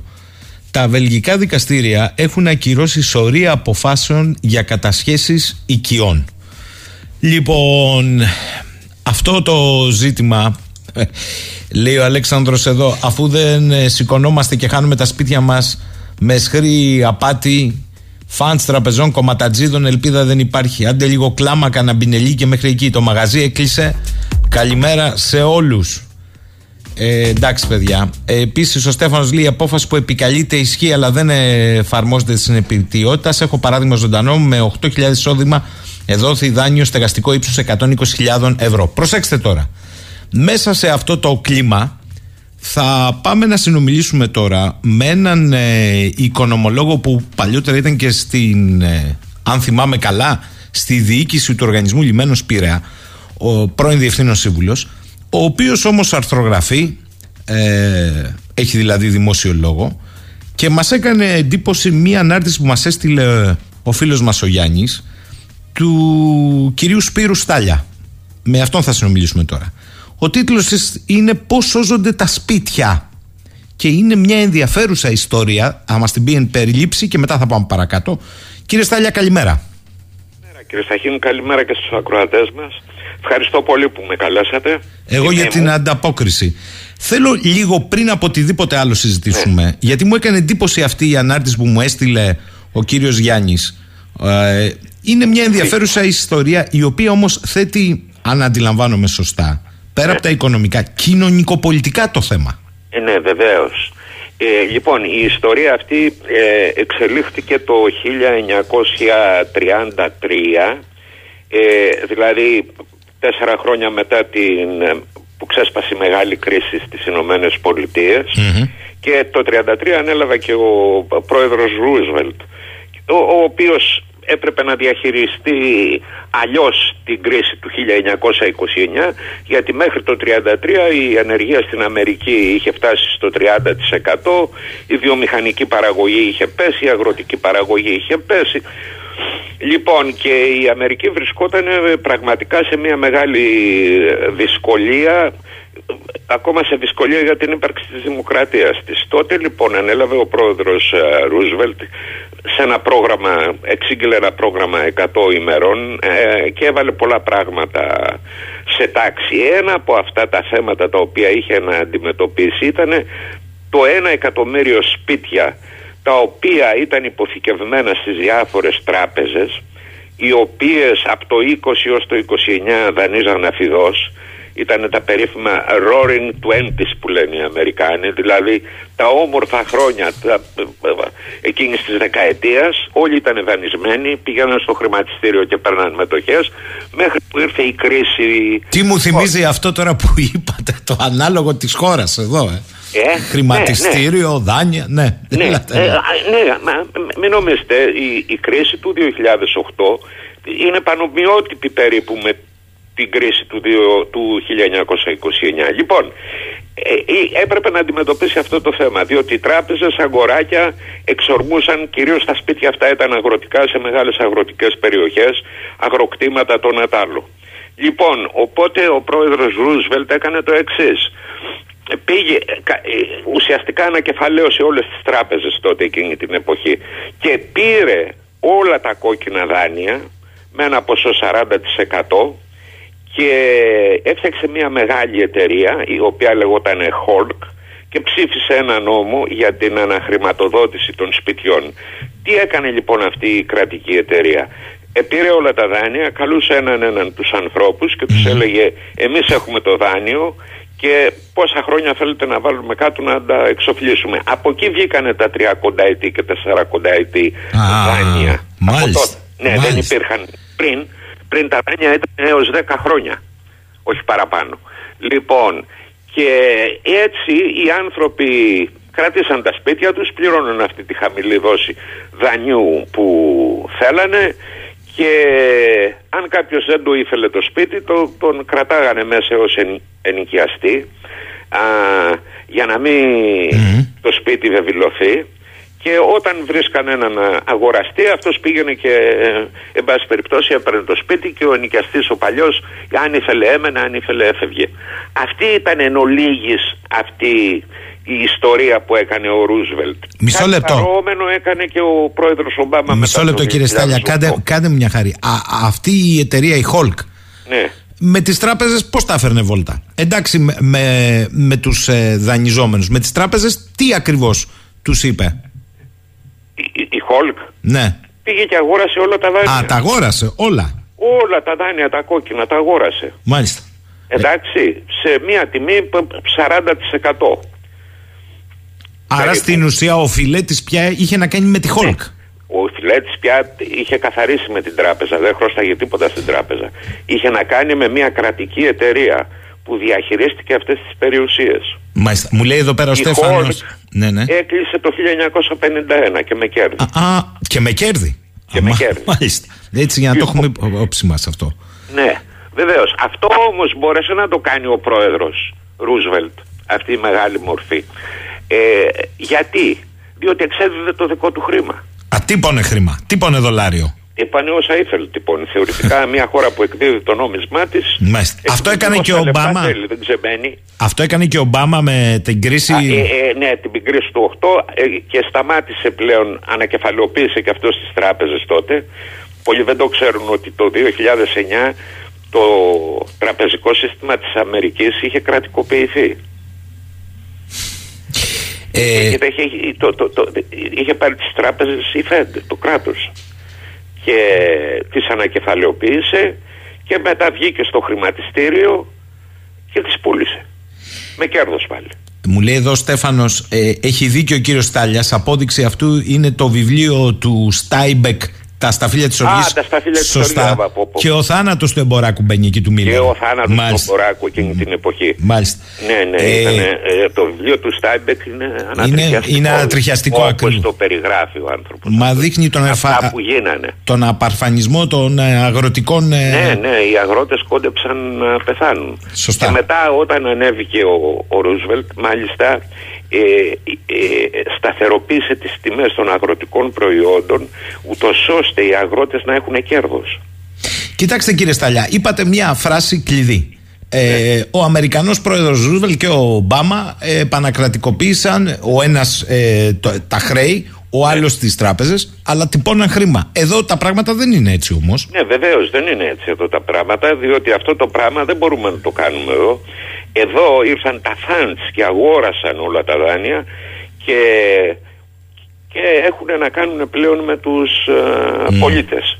Ε, και οι πολίτες δεν μπορούν να αντα- ανταποκριθούν αυτή τη στιγμή σε αυτά τα οποία ζητάνε τα funds και έτσι έχουμε αυτή τη στιγμή μια κοινωνική ανομαλία άνευ προηγουμένου διότι 700.000 άνθρωποι είναι καταχρεωμένοι και πρέπει να πληρώσουν. Λέει εδώ... Το ιδιαίτερο δε χαρακτηριστικό εδώ στην περίπτωσή μας το οποίο δεν γίνεται πολλές φορές αντιληπτό είναι το εξής ότι δεν είναι μόνο ο ιδιώτης που είναι χρεωμένος 140-150% του ΑΕΠ είναι και το κράτος χρεωμένο ε, ξέρω εγώ στο 200% δηλαδή έχουμε ένα συνολικό κρέος το οποίο είναι πάνω από 350% το οποίο είναι επαχθές δεν μπορεί χώρα με τέτοιο χρέος να αναπτυχθεί χωρίς να έχει το δικό της νόμισμα Σαφές αυτό που λέτε. Θέλω να, ε, δύο ερωτήματα, γιατί εδώ συνήθως οι ακροατές ταξιδεύουν λίγο την εκπομπή. Λέει εδώ ο φίλος μου ο Ηλίας. Ο Μια, Ηλίας. μια αφελής ερώτηση λέει. Αφού το κράτος ανακεφαλοποίησε με 50 δις και βάλε τις τράπεζες μας για τα κόκκινα δάνεια, γιατί Ναι. ο δανειολήπτη χρωστάει στην τράπεζα χρήματα και όχι στο κράτος, αφού η τράπεζα τα χρήματα τα πήρε. Η τράπεζα τα πήρε ε, με- ε, αλλά ε, το κράτος είναι μια άλλη οντότητα δανείστηκε για να τα κάνει αυτά. Και τώρα εμείς πληρώνουμε την ανακεφαλαιοποίηση μέσω των φόρων μας. Που, τι είναι οι φόροι μας; Πρέπει να εξοφληθούν τα δάνεια. Μάλιστα. Αλλιώς, γιατί ένα κράτος που δεν εκδίδει το νόμισμά του όπως είναι η Ελλάδα ή οι χώρες της Ευρωζώνης το χρήμα θα το βρούνε ή από δανεισμό ή από φορολογία ή από εξαγωγές δεν έχουν άλλη πηγή Ναι, αλλά σας λέει εδώ ο φίλος ο Ηλίας, Ε. γιατί να χρωστάω και στην τράπεζα; Δεν το κατάλαβα, λέει. Αφού ανακεφαλοποιήθηκε ακριβώς για αυτά τα, τα κόκκινα. Ναι, ανακεφαλαιοποιήθηκε για αυτά τα κόκκινα και κακώ έπρεπε να- να χρωστάμε αυτά τα λεφτά, αλλά παρόλα αυτά έτσι είναι ο νόμος της Ευρωπαϊκής, ε, της Ευρωζώνης. Μάλιστα. Ε, Άλλος φίλος εδώ ε, ρωτάει το εξής. Μάλλον σημειώνει το εξής. Ο Γιάννης. Α, είναι από οι Ηνωμένες Πολιτείες. Το ίδιο έγινε, λέει, πείτε στον κύριο Στάλια το 8, η Φλόριδα και η Καλιφόρνια. Φάγαμε μεγάλη σφαλιάρα με τα κίνητα. Τα Ναι. πήρε όλα τράπεζα πίσω. Ο Γιάννης από Μαϊάμι. λέει. Ναι, έγινε αυτό, αλλά μετά αυτό σταμάτησε. Διότι οι, οι Αμερικάνοι αντέδρασαν και βιαίως, διότι όταν πήγαινε η τράπεζα να πάρει ένα σπίτι, τότε στις αρχές του 2008, όταν πήγαινε να πάρει ένα σπίτι, το έβρισκε κατεστραμμένο. Μάλιστα. Ο φίλος μας εδώ, ο Νικόλας, λέει: Ο Ρούσβελ το έκανε αυτό, κύριε Στάλια, με ένα παγκόσμιο ισχυρό νόμισμα με αντίκρισμα. Στην Ελλάδα, αν υποτεθεί. Όχι, στο- ε, όταν το έκανε τότε ο, ο Ρούσβελτ, ε, καταρχήν υποτίμησε στην αρχή το δολάριο για να μπορέσει να αυξήσει τις εξαγωγές του και, αρ- και προχώρησε. Επί της ουσίας εκείνη τη στιγμή ο Ρούσβελτ δεν είχε στο νου του το χρυσό καθόλου, δεν τον ενδιέφερε. Ε, τύπωνε δολάρια αφιδός και γι' αυτό υποτίμησε και το νόμισμά του. Μάλιστα. Λοιπόν, το, τώρα για το χρήμα ότι είναι ισχυρό με αντίκρισμα, αυτό δεν ισχύει από το 1971 και μετά. Ναι, ναι, Μπρέτον Woods και τα λοιπά. Αλλά Bretton κι- Woods, ναι. κοιτάξτε κοιτάξτε ο- τώρα εδώ τι μου λέει ο, ο φίλος ο, ο Νικόλας. Δεν θα έπρεπε πρώτα να έχουμε μια ισχυρή οικονομία ως χώρα. Αυτό σημαίνει, ε, σημαίνει λέει, ισχυρή πρωτογενή παραγωγή, και- ε, παραγωγή και εξαγωγική οικονομία και μετά να προχωρήσουμε σε κάτι τέτοιο. Εμείς θα βουλιάξουμε αν πάμε να το κάνουμε έτσι. Ε, τι εννοεί; Να έχουμε πρώτα μια ισχυρή οικονομία Δεν ως χώρα. μπορούμε να έχουμε ισχυρή οικονομία. Μια ισχυρή οικονομία γίνεται από... είναι πολιτικές. Δηλαδή, τι θέλω να πω; Ότι μια ισχυρή οικονομία, η κυβέρνηση έχει κάποια όπλα για να μπορέσει να το κάνει αυτό.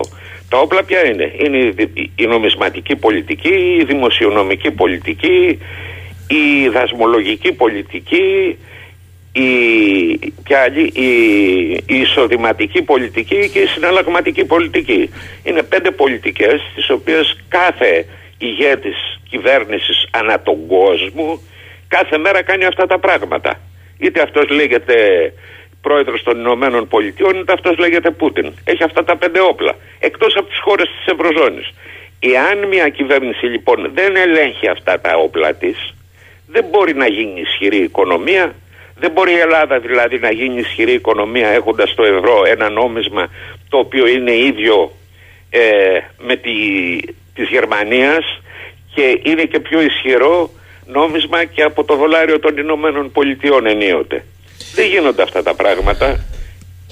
Είναι πέραν πάσης φαντασίας. Μάλιστα. Τώρα θέλω λίγο ε, ανοίγοντας το κάδρο επειδή το ενίοτε είπατε γιατί τώρα ε, ε, είναι και κάτω στην ιστοτιμία του δολαρίου. Ε, Όμως σε μια Ευρωζώνη και μια Ευρωπαϊκή Ένωση η οποία έχει πληθωρισμό, συνεπία και της ενεργειακής κρίσης και όχι μόνο. Έχει πληθωρισμό, φαίνεται ότι βουτά σε ύφεση, λύσεις δεν φαίνεται να βρίσκονται για την ώρα και πολλοί υποστηρίζουν ότι κάθε χώρα και απάνω της και αυτό ωφελεί τους ισχυρούς, υπενθυμίζοντας ότι η Γερμανία μέχρι και πριν δύο χρόνια, ενάμιση δύο χρόνια, την πλήρωνες για να καταθέτεις και χρήμα. Άρα λέει μία ή άλλη είναι. Συμφωνείτε, πώς το βλέπετε εδώ; Όχι, δεν συμφωνώ. Ε, αυτή τη στιγμή η Ευρωζώνη ε, έχει πολύ υψηλή ανεργία. Δύο, η Ευρωζώνη από τότε που ιδρύθηκε έπρεπε πρωτίστως και στη σύγχρονη εποχή μια οικονομία για να μπορεί να υπάρξει και να αναπτύσσεται πρέπει να έχει εξασφαλισμένη ενέργεια. Σε αυτό το τομέα δεν έκανε τίποτα η Ευρωζώνη. Αντιθέτως, βιάστηκε πολύ δίθεν να μιλήσει για την πράσινη ενέργεια και όλα αυτά τα πράγματα. Ήρθε η εποχή του κορονοϊού. Τη βρήκα προετοίμαστη στην Ευρώπη. Ε, έσπασε όλη η αλυσίδα της προσφοράς. Αυτή τη στιγμή ο πληθωρισμός τον οποίο έχουμε δεν είναι συνέπεια της ευξημένης ζήτησης. Ζήτησης. Σωστά το λέτε. Συνέπεια ότι κόπηκε πολύ χρήμα, έσπασε η αλυσίδα της παραγωγής. Μέχρι ότου αυτή αποκατασταθεί θα ζούμε σε κατάσταση πληθωρισμού. Άρα λοιπόν ε, πρέπει να δοθεί ένας μεγάλος έλεγχος στις μεγάλες αυτές εταιρείες οι οποίες ορίζουν τις τιμές, ιδιαίτερα αυτές που είναι στα ηλεκτρονικά και φυσικά το πετρέλαιο και το φυσικό αέριο για να μπορέσουμε να αντιφασέψουμε τον πληθωρισμό. Αλλιώς με τον τρόπο που πάνε να το κάνουν να αυξήσουν τα επιτόκια και να πάμε σε μια γενική ύφεση άνευ προηγουμένου νομίζω ότι αυτό το πράγμα θα έχει μεγάλες κοινωνικές επιπτώσεις στις ευρωπαϊκές χώρες. Κοιτάξτε, επειδή είναι αδιαφυσβήτητο πως ζούμε ταραγμένα χρόνια οικονομικά με ναι. τον πληθωρισμό στα ύψη, τις γεωπολιτικές εντάσεις, τις διαταραχές στις αλυσίδες εφοδιασμού, την αύξηση των επιτοκίων. Βεβαίως. Ε, εκτιμάτε ότι η παγκόσμια οικονομία κινδυνεύει να βυθιστεί σε παγκόσμια βαθιά ύφεση. Όχι, δεν το πιστεύω αυτό, διότι αυτή τη στιγμή, ας πούμε, η Ιαπωνία δεν έχει πληθωρισμό. Έτσι. Η Κίνα δεν έχει με πληθωρισμό είναι μεγάλο, που είναι τεράστιες οικονομίες. Η Αυστραλία και άλλες χώρες εκεί κάτω δεν έχουν πληθωρισμό. Αυτό είναι ένα φαινόμενο που εκδηλώθηκε στην Αμερική λόγω του πετρελαίου και το οποίο μάλλον στην Αμερική έφτασε στο peak. Πήγε μέχρι 8,5% και τώρα αρχίζει και επιβραδύνεται ο πληθωρισμός. Ε, αλλά στην Ευρώπη σίγουρα ε, θα, ο πληθωρισμός θα συνεχιστεί. Άρα το μεγαλύτερο πρόβλημα για εσάς είναι η προσφορά και όχι η ζήτηση αυτή τη στιγμή. Ε, αυτή, βέβαια, τη, αυτή τη στιγμή. Είναι πάντα. Άλλωστε ο πληθωρισμός, όπως και να το κάνουμε, ε, ε, ε είναι πάντα ε, από τη μεριά της προσφοράς. Είτε λόγω ευξημένη ζήτησης από τους εργάτες, άρα κάτι συνέβη στην αγορά εργασία. Η, η αγορά εργασίας ανήκει στην προσφορά. Ή τα κέρδη των εταιριών γιατί έχουμε και αυτό το φαινόμενο της προκέρδειας σε αυτό το, την περίπτωση εδώ. Πάλι είναι θέμα της προσφοράς. Λοιπόν η ζήτηση από το 1979 των εργαζομένων οι οποίοι ποτέ δεν έχουν πάρει την παραγωγικότητα της εργασίας στους μισθούς υπάρχει ένα μεγάλο gap κερδών και παραγωγικότητα εργασίας και στην Ευρώπη και στην Αμερική ε, αυτό δεν έχει καλυφθεί ποτέ το ότι είχαμε αυξημένη κατανάλωση την είχαμε αυτή την αυξημένη κατανάλωση λόγω του ότι από το 79 και μετά, μάλλον να το πάμε σχηματικά από το 89 και μετά, ναι. έχουμε μια μεγάλη αύξηση του δανεισμού του ιδιωτικού τομέα. Και έγινε και ένα έγκλημα τότε στην Αμερική που δήθεν ο πρόεδρος Κλίντον ισοσκέλησε τον προϋπολογισμό του μάλιστα έκανε και πλεόνασμα ναι αλλά το πλεόνασμα του δημόσιου τομέα είναι έλλειμμα του ιδιωτικού τομέα και έτσι όλοι πρέθηκαν ε, ε, με μεγάλα δάνεια το ίδιο έγινε και στην Ελλάδα ο φίλος ο Γιάννης λέει πόσο δίκιο έχει ο φίλος μου ο Σπύρος ο Στάλιας για το νόμισμα; Προσωπικά λέει συνηθίζω να λέω οι μόνες χώρες που τελικά χρεοκόπησαν είναι εκείνες οι οποίες δανείστηκαν σε ένα νόμισμα που δεν μπορούσαν να εκτυπώσουν. Το έξοχη διατύπωση, έξοχη διατύπωση. Το συμμερίζεστε; Ο απολύτως. απολύτως. Άλλωστε, ε, κύριε Σαχίνη, η χώρα μας έχει πτωχεύσει πέντε φορές νομίζω. Ε, το 27, το 832, μετά το 1843, το 1896 με Χαρίλαο Τρικούπη, το 1932 με Ελευθέριο Βενιζέλο. Όλες αυτές τις φορές που πτώχευσε είχε ξενονόμισμα. Δηλαδή είχε τη δραχμή που στηριζόταν στο χρυσό. Επί της ουσίας είναι, είναι ξενονόμισμα ο χρυσός αφού δεν παράγουμε χρυσό. Εντάξει και τελευταία φορά που πτώχευσε ήταν το 2010. Πάλι σε ξένο νόμισμα. Δεν είναι τυχαίο αυτό, ενώ τη μεγάλη ανάπτυξη η χώρα την έζησε μετά το 1945, ας πούμε καλύτερα από το, μετά το 1950 γιατί είχαμε... Εμφύλιο, ναι, ναι. Άθλιο εμφύλιο, άθλιο εμφύλιο. Λοιπόν, ε, ε, το, στα πλαίσια του Πρέτον Woods Λοιπόν, εκεί τότε είχαμε πραγματικό νόμισμα. Ναι, αλλά τότε Χώρα. κύριε Στάλια, αν μου επιτρέπετε, υπήρχε και ένας Keynes. Ναι, σήμερα... το, το Bretton Woods επί της ουσίας είναι κενσιανό. Μάλιστα. Ασχέτως αν εν ονόματι του Keynes γίνανε πολλές... Σωστά, και αυτό. Σωστό. Σήμερα ανα, αναζητούμε τους νέους Keynes, θεωρείτε; Ε, όχι, τον Keynes αναζητούμε πάλι. Δεν έχει κάνει κάποια πρόοδο από το 1932 η οικονομική επιστήμη. Ο νεοφιλελευθερισμός δεν είναι δηλαδή κάτι το καινούριο, το ξέρουμε από το 19ο αιώνα. Έτσι, η θεωρητική του βάση εξακολουθεί να είναι ο Άνταμ Σμιθ, ο Ντέιβιτ Ρικάρντο, ο Μίλ και οι νεότεροι ας πούμε τώρα οικονομολόγοι που παίρνουν και τα βραβεία Νόμπελ. Εντάξει, δεν είναι κάτι καινούριο η ελεύθερη αγορά ή αυτή η τάση να πούμε ότι η μακροοικονομία είναι ε, ακριβής επιστήμη όπως είναι η βιολογία, η ιατρική και το άλλο. Είναι μια κοινωνική επιστήμη και δεν έχει κάποιο άλλο σκοπό η οικονομία παρά πως από την αβεβαιότητα του μέλλοντος να ξέρει να προφυλάσσεται και πως το παρόν μπορεί να κάνει παραγωγή και δίκαιη κατανομή του εισοδήματος.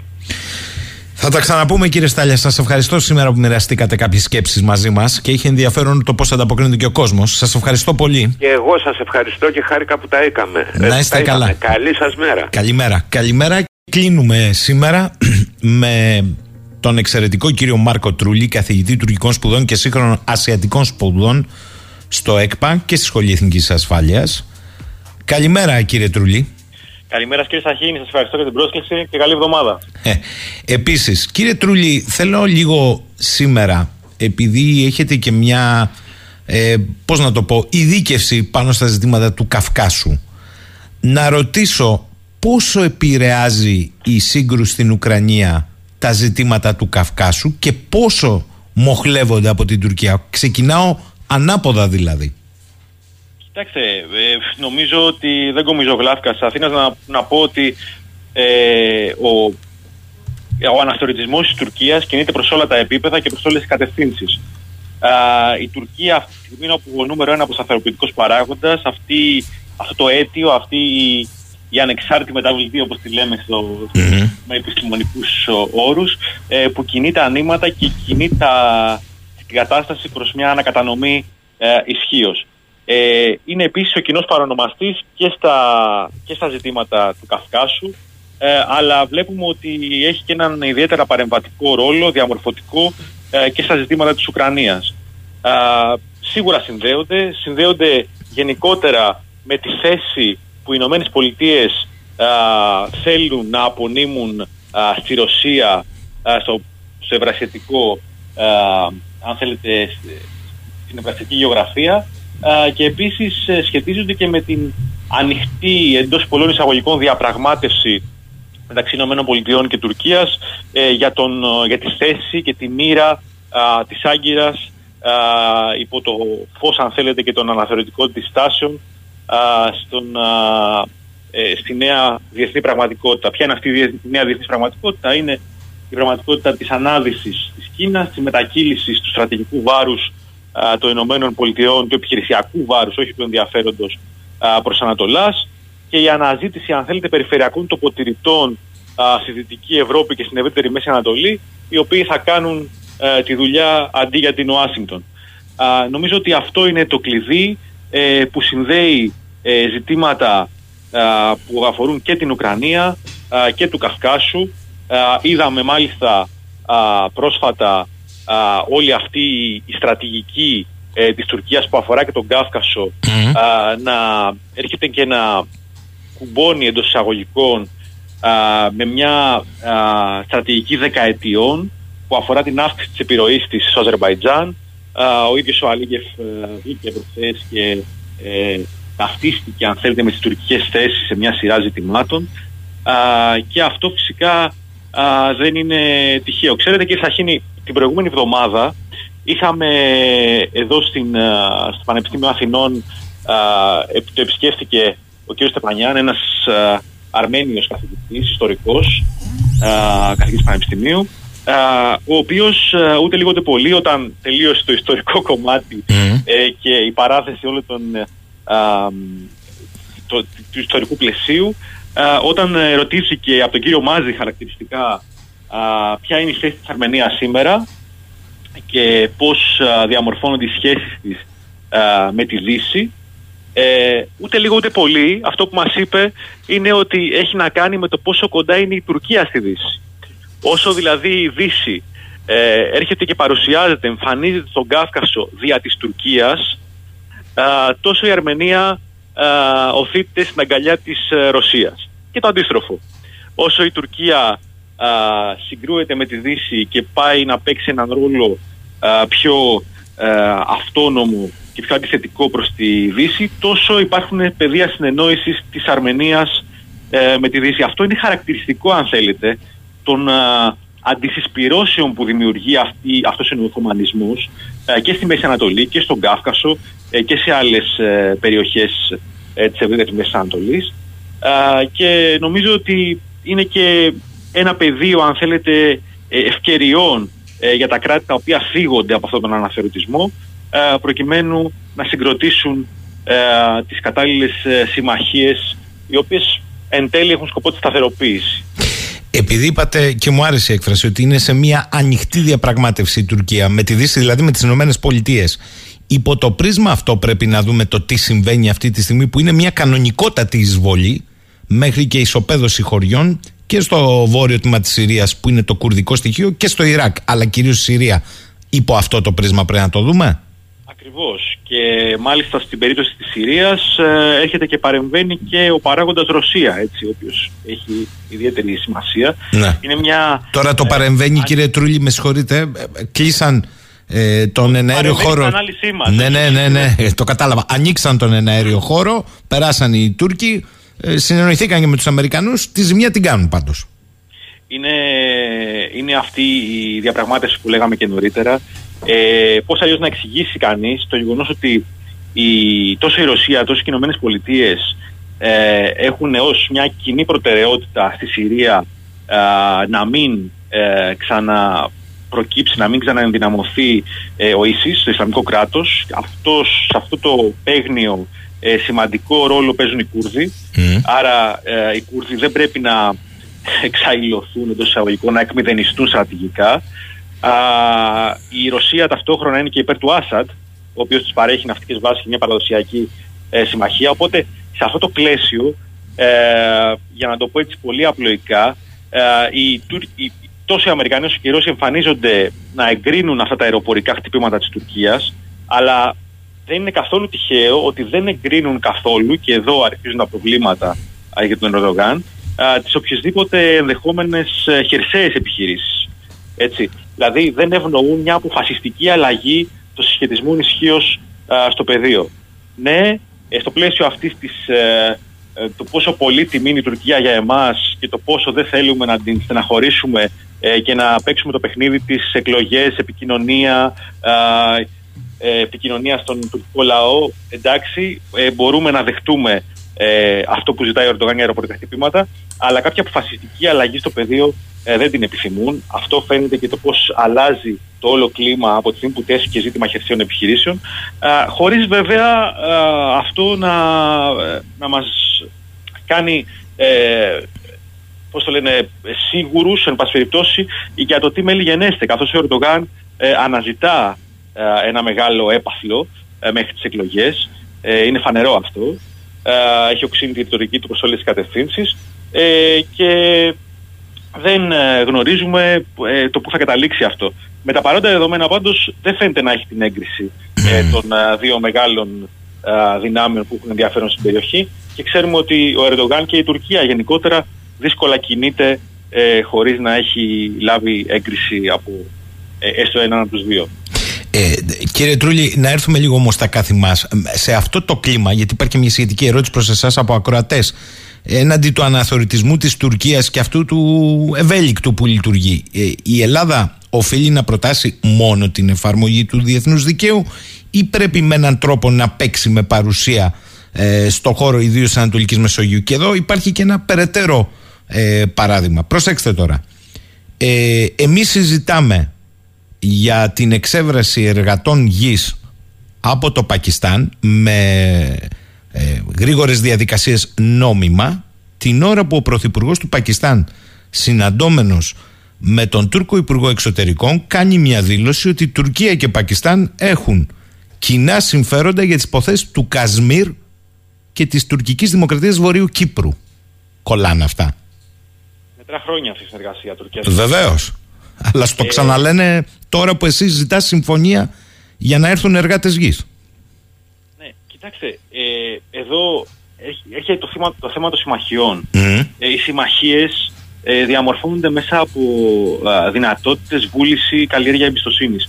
Η, η Ελλάδα νομίζω ότι κάνει ένα, ε, ένα σημαντικό λάθος διαχρονικά.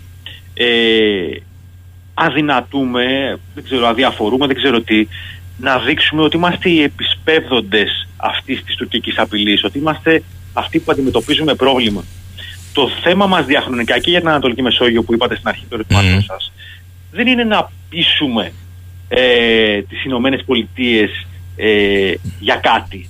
Ε, φυσικά και η πυθό ε, παίζει πολύ μεγάλο ρόλο σε μια σειρά από ζητήματα αλλά να, ας πούμε τώρα στο μυαλό μου ε, μου έρχεται ο ΙΣΜΕΔ mm. συζητήσει και σε άλλες συζητήσεις μας. Ε, έχουμε mm. στις άλλες συζητήσεις μας. Ε, το θέμα εκεί δεν είναι να πείσουμε ε, τις Ηνωμένες Πολιτείες ε, ή κάποιος, κάποιον άλλο για να γίνει. Αλλά ουσιαστικά να καλλιεργήσουμε εκείνες τις συνθήκες ώστε να μην αναντιωθούν αν γίνει. Δηλαδή αν προχωρήσουμε στην υλοποίησή του. ε, Μεγάλη ε, κουβέντα αυτό που λέτε. Ουσιαστικά ε, αναζητούμε, ε, μπορούμε να, να ετοιμάσουμε ένα πλαίσιο μέσα από μελέτες, μέσα από έβρεση κεφαλαίων, διεθνοδικαιικά αν θέλετε. Γεωτρήσεις. Μέσα, από συμφωνίες με Αίγυπτο που αυτό βέβαια βλέπουμε ότι έχει αγνοηθεί ε, είδαμε τον, την περιοχή μεταξύ 28 και 32 ότι αγνοήθηκε η συμφωνία με την Αίγυπτο. Ε, και όσο ζητούμε έγκριση ε, για, το, για το οποιοδήποτε βήμα θέλουμε να κάνουμε, τόσο φανερώνονται ε, ζητήματα αξιοπιστίας, έλλειψη αξιοπιστίας, τόσο φανερώνεται η απουσία βούλησης από πλευράς μας. Η, η δυνατότητά μας να υπερασπιστούμε τα κυριαρχικά μας δικαιώματα στην Ανατολική Μεσόγειο έρχεται μέσα από τη βούλησή μας και μέσα από την προσήλωσή μας στο να τα α, υλοποιήσουμε. Ξέρετε, το διεθνές δίκαιο είναι ένα πολύ σημαντικό εργαλείο. και ιδιαίτερα η, η, η σύμβαση του 1982 ε, είναι μια σύμβαση η οποία ήταν ε, ε, ένα δώρο, αν θέλετε, για ένα κράτος ναυτικό όπως η Ελλάδα, το οποίο εμείς αδυνατούμε να το, να το εκμεταλλευτούμε. Ε, και σίγουρα ε, έχει πολλούς περιορισμούς. Το έχουμε δει στην περίπτωση της ε, Κύπρου, το πώς το διεθνές δίκαιο ε, έχει περιορισμούς. Αλλά ταυτόχρονα είναι και ένα πλαίσιο νομιμοποίησης στρατηγικών. Ε, για να νομιμοποιήσουμε μια στρατηγική, ε, έχουμε αυτή τη στιγμή το πλεονέκτημα σαν Ελλάδα να το επικαλούμαστε στο διεθνές δίκαιο. Να, να πούμε δύο πράγματα για τα βασικά. η, η αποκλειστική οικονομική ζώνη, για παράδειγμα, έτσι, εκτείνεται ε, μέχρι τα 200 ναυτικά μίλια. Είχε φτιαχτεί το 1982 ε, κυρίως για τα ωκεάνια κράτη, για αυτά που έχουν μεγάλες θαλάσσιες εκτάσεις μπροστά τους. Ε, στην περίπτωση της Μεσογείου, της Ελλάδας, τέτοιες αποστάσεις δεν υπάρχουν. Δηλαδή συνολικά 400 και πάνω ναυτικών μιλίων. Οι αποστάσεις είναι μικρότερες από 400 ναυτικών μιλίων. Ε, άρα εδώ μιλάμε για μια διαδικασία της μέσης γραμμής. Είναι τώρα στην επικαιρότητα το θέμα με τις γεωτρήσεις ναι, ναι, ναι. δυτικά και νοτιοδυτικά της Κρήτης. Όχι όμως νότια και νοτιοανατολικά, λέω εγώ, που είναι και το τουρκολιβικό, ε. Ακριβώς, ακριβώς. Μα αυτό, ε, εκεί, είναι το θέμα, ότι έχουμε, κηρύξαμε ε, μια ναύτεξ ε, η οποία φτάνει, αν δεν κάνω λάθος, μέχρι 40 ναυτικά μίλια νότια της Γάβδου. Ε, πολύ ορθά. Γενικά δεν θέλω να φανώ και mm. ε, είναι πολύ θετικές κινήσεις το γεγονός ότι ξεκινάμε αυτή την ιστορία.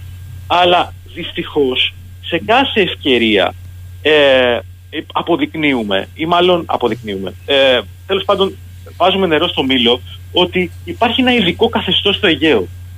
Ε, δεν υπάρχει κανένα ειδικό καθεστώς στο Αιγαίο. Αυτή ήταν η μόνιμη ε, αιτίαση, αν θέλετε, της Τουρκίας εδώ και δεκαετίες. Και ήταν η, η, η, η, μόνη, η μόνιμη αιτία στην οποία εμείς προσπαθούσαμε να αποκρούσουμε. Εδώ λοιπόν μιλάμε για μια ναύτα που φτάνει 40 ναυτικά μίλια ε, νότια της ε, Γάβδου.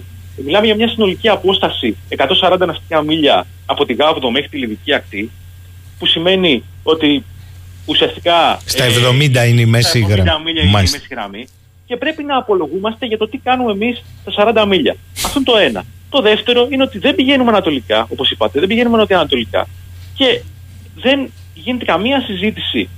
Το είδαμε αυτό και με την ευκαιρία της ε, Ελληνοαιγυπτιακή mm. Συμφωνίας για την οριοθέτηση της Άβο. Δεν γίνεται καμία συζήτηση για μια σειρά άλλων γεωγραφικών πεδίων που καίνε εντός εισαγωγικών. Και με αυτόν τον τρόπο ουσιαστικά ε, νομιμοποιούμε εντός πολλών εισαγωγικών τις αιτιάσεις ε, της Τουρκίας. Μονίμως και πολύ σωστά λέμε, ξαναλέμε ότι η Ελλάδα είναι πυλώνα σταθερότητα και ασφάλειας στην περιοχή, είναι θεματοφύλακας του διεθνούς δικαίου. Αυτό πρέπει να το αποδεικνύουμε ότι είμαστε θεματοφύλακας του διεθνούς δικαίου. Πρέπει να το εφαρμόζουμε το διεθνές δίκαιο. Το διεθνές δίκαιο εδώ μας απονέμει κάποια δικαιώματα. Φτάσαμε, ε, ξεκίνησε μια κουβέντα, ε, θα θυμάστε πολύ καλά, το 2000. 17-18 αν δεν κάνω λάθος ε, σχετικά με, την, με τα 12 ναυτικά μιλιά στο Ιόνιο.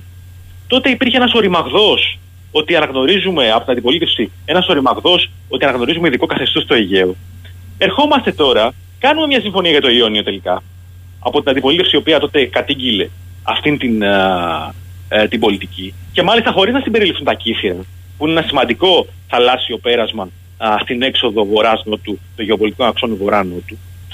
Και αναγνωρίζουμε ότι το Αιγαίο, εντός εισαγωγικών αναγνωρίζουμε, υπάγεται σε ένα, ε, σε ένα είδος ε, ειδικού καθεστώτος ε, όπω διακηρύττει η Τουρκία, η οποία μάλιστα έχει επεκτείνει τα χωρικά της ύδατα στον Εύξηνο, αλλά όχι στο Αιγαίο. Ε, αυτό, ξέρετε, ε, ο, ο ανορθολογισμός έχει, έχει, κάποιο, έχει κάποια όρια. Ε, ε, υπα, ε, μονίμως με διάφορα επεισόδια, είτε με την ε, άρνησή μας να στηρίξουμε τον EastMed, είτε με το πώς διαχειριστήκαμε τα 12 ναυτικά μίλια και συνεχίζουμε να τα διαχειριζόμαστε, είτε τώρα με τις έρευνες ε, νοτίωση Κρήτη. Μονίμως κλείνουμε το μάτι, ε, δείχνουμε φόβο, απουσία αξιοπιστίας και ε, δίνουμε ε, περιθώριο σε επιχειρήματα ότι ε, ξέρετε το Αιγαίο είναι μια ειδική περίπτωση. Να σας πω ένα άλλο παράδειγμα. πρόσφατα, γιατί, για να μην φανώ μονομερή στην κριτική μου, Πρόσφατα άκουσα μια πρόταση ε, για επέκταση ε, στην Ανατολική Μεσόγειο και νότια της Κρήτης ε, των χωρικών υδάτων. τι απέγινε αυτός ο ρημαγδός του 2018 όταν Έλληνας υπουργός ανέφερε ότι το Καστελόριο ανήκει στην Ανατολική Μεσόγειο και ουσιαστικά διέκρινε το αρχιπέλαγος πολιτικά και νομικά. τώρα τι συμβαίνει, έχουμε φτάσει σε ένα μυθιδατισμό, δηλαδή να, να λέμε Α, ναι, εντάξει, έχετε δίκιο να το δούμε αυτό και εμείς θέλουμε να το κάνουμε έτσι. Τι πάει να πει και εμείς θέλουμε να το κάνουμε έτσι; Θα υπάρξει μια πρόταση αυτή τη στιγμή η Ελλάδα να εφαρμόσει ε, το διεθνές δίκαιο και τα δικαιώματα τα οποία ε, τις, τις πρόνοιες τις οποίες τις, ε, τις προσφέρει σε όλα τα επίπεδα ε, και όπως, όπως προβλέπεται.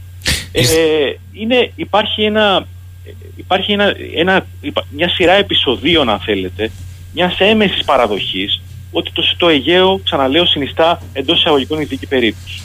Είναι ε, αυτό το, το θέμα. Και το είπα και νωρίτερα ότι αυτό φάνηκε και στη συμφωνία μας με την Αίγυπτο και την εξαίρεση της περιοχής μεταξύ 20 του Κύριε Τρούλη, επειδή και ο χρόνος πιέζει ε, και ναι. επειδή όμως ταυτόχρονα έχετε άριστη γνώση του πώς κινείται η Τουρκία, το ερώτημά μου το τελευταίο είναι πολύ συγκεκριμένο.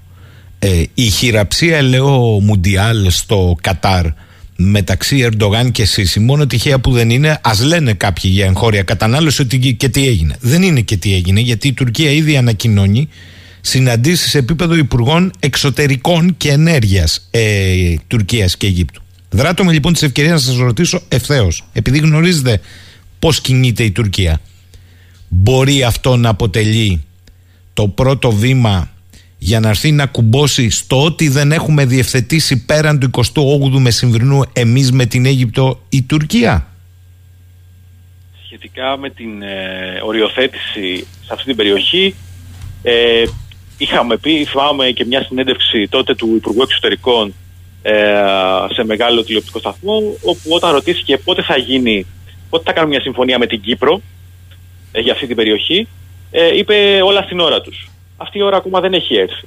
Ε, ξέρετε, δεν το, σχετίζεται άμεσα με αυτό που με ρωτήσατε, από την άποψη ότι έπρεπε να έχουμε διαμορφώσει ένα πλαίσιο, αν θέλετε, και ενδεχομένως και με κάποιες παραχωρήσεις που ούτως ή άλλως κάναμε και στην περίπτωση της Ελληνοταλική Συμφωνίας και της Ελληνογυπτιακή, ε, προκειμένου να έχουμε κλειδώσει και αυτήν α, την περιοχή. Δεν το κάναμε. Ε, και ξέρετε, αυτά είναι μηνύματα όχι μόνο προς τους αντιπάλους αλλά και προς τους φίλους, όπως η Αίγυπτος η Αίγυπτος ε, αυτή τη στιγμή ε, βρίσκεται στην, στην εξουσία ο, ο Σίση, ο οποίος ανέτρεψε ε, τη μουσουλμανική αδερφότητα, η οποία είναι η οργάνωση με την οποία συνεργαζόταν κατά κύριο λόγο η Τουρκία στην ευρύτερη Μέση Ανατολή και ήταν και ο διάπλος και είναι ο διάπλος αν θέλετε της άσκησης επιρροής σε μια σειρά από χώρες. αυτό είναι ένα, ένα ζήτημα το οποίο είναι, πώς να το πω, είναι ανελαστικό, δηλαδή θέτει όρια σε αυτή την ε, συνεργασία που θα μπορούσε να κάνει, σε αυτή την συνεργασία που θα μπορούσε να προχωρήσει η Τουρκία και η Αίγυπτος. Αλλά αυτό δεν σημαίνει ε, και ότι δεν υπάρχουν σε αυτή την εξίσωση αναλώσιμοι ε, όπως ε, ε, η Ελλάδα ή η Κύπρος οι οποίοι με την πολιτική τους θα, θα αποτελέσουν αυτούς τους, τους αναλώσιμους. υπάρχει ένα, μια, μια γενικότερη ε, παρεξήγηση στο πώς προσεγγίζουμε ε, αν θέλετε ένα παράγοντα όπως η Αίγυπτος. Το είδαμε πρόσφατα και με τη συμφωνία ε, για την οριοθέτηση του κόρου έρευνας και διάσωσης που ήταν απλά, είχε, αν θέλετε, οι πανηγυρισμοί αυτοί είχαν απλά αν θέλετε, ε, ε, επικοινωνιακό χαρακτήρα, γιατί δεν είναι τίποτα άλλο από την επιβεβαίωση από την Αίγυπτο ότι αναγνωρίζει όσα ισχύουν διοικητικά και νομικά. Ο χώρος έρευνας και διάσωσης ούτως ή άλλως με το, με το φύρα συνών. Σωστό. Υποχρεώσεις είναι στο κάτω-κάτω, δεν είναι δικαιώματα αυτά. Και, και φυσικά δεν σημαίνει ότι ε, θα έρθει το Αιγυπτιακό λιμενικό να υπερασπίσει το διεθνές δίκαιο ε, ή τέλος πάντων ότι, θα, ότι καλύπτει ζητήματα κυριαρχίας ε, σε αυτήν την, ε, την γεωγραφική ε, ε, ζώνη. Είναι, είναι μια τελείως διαφορετική ε, υπόθεση. Α, δυστυχώς αυτή η άρνησή μας να μπούμε στην ουσία α, των πραγμάτων ε, ξαναλέω όπως είπα και στην αρχή της συνέντευξής μου ε, για, το, για τον Ιστιμέν το Ιστιμέν είναι ουσιαστικά αυτός ο παράγοντας ο οποίος θα μπορούσε να οθήσει να δώσει όθηση ε, στις ε, σχέσεις μεταξύ των κρατών τα οποία θέλουν μια ενεργειακή συνεργασία στην περιοχή και θέλουν μια την υποδόμηση μιας γέφυρας με τις ε, καταναλώτες αγορές της, ε, της Δύσης. Ε, βλέπουμε ότι αυτός ο αγωγός δεν προωθήθηκε παρότι υπάρχουν οι δυνατότητες. Υπάρχει Κύπρος, υπάρχει συμφωνία Ισραήλ-Λιβάνου, το Ισραήλ, ε, η Αίγυπτος με την ευμεγέθη εσωτερική αγορά αλλά πάντα υπάρχουν ε, κοιτάσματα ε, προς εκμετάλλευση και εξαγωγές. Υπάρχει και η Ελλάδα δυνητικά η οποία μπαίνει σε αυτό το, σε αυτό το παιχνίδι ε, διστακτικά. Ε, και υπάρχει και το time έτσι, με την ε, απομόνωση ε, της Ρωσίας, με την θέληση να απομονηθεί ε, η Ρωσία. Ε, εμείς αυτό αρνούμαστε να το, να το κατοχυρώσουμε, ε, δεν διδασκόμαστε από τα λάθη μας. Είδαμε και ε, πριν 1,5-2 χρόνια ότι είχαμε μια, Ελλά, μια συμφωνία Ελλάδα-ΗΠΑ, μια αμυντική συμφωνία και μόλις ένα-1,5 μήνα μετά βγήκε η Νούλαντ, η υπουργός η κυρία Νούλαντ ε, και διαχειλέοντας ουσιαστικά αποσύρθηκε η αμερικανική στήριξη ε, στο έργο. Και αυτό όλα αυτά είναι μηνύματα που περνούν σε κράτη όπως η Αίγυπτος, όπως το Ισραήλ κράτη τα οποία θέλουν ουσιαστικά να έχουν έναν εταίρο, ένα σύμμαχο στην περιοχή ο οποίος να, είναι, να έχει τη βούληση αν θέλετε να σταθεί ε, να σταθεί δίπλα τους και να υπερασπιστεί με, με δυναμισμό αν θέλετε τα, τα κοινά συμφέροντα.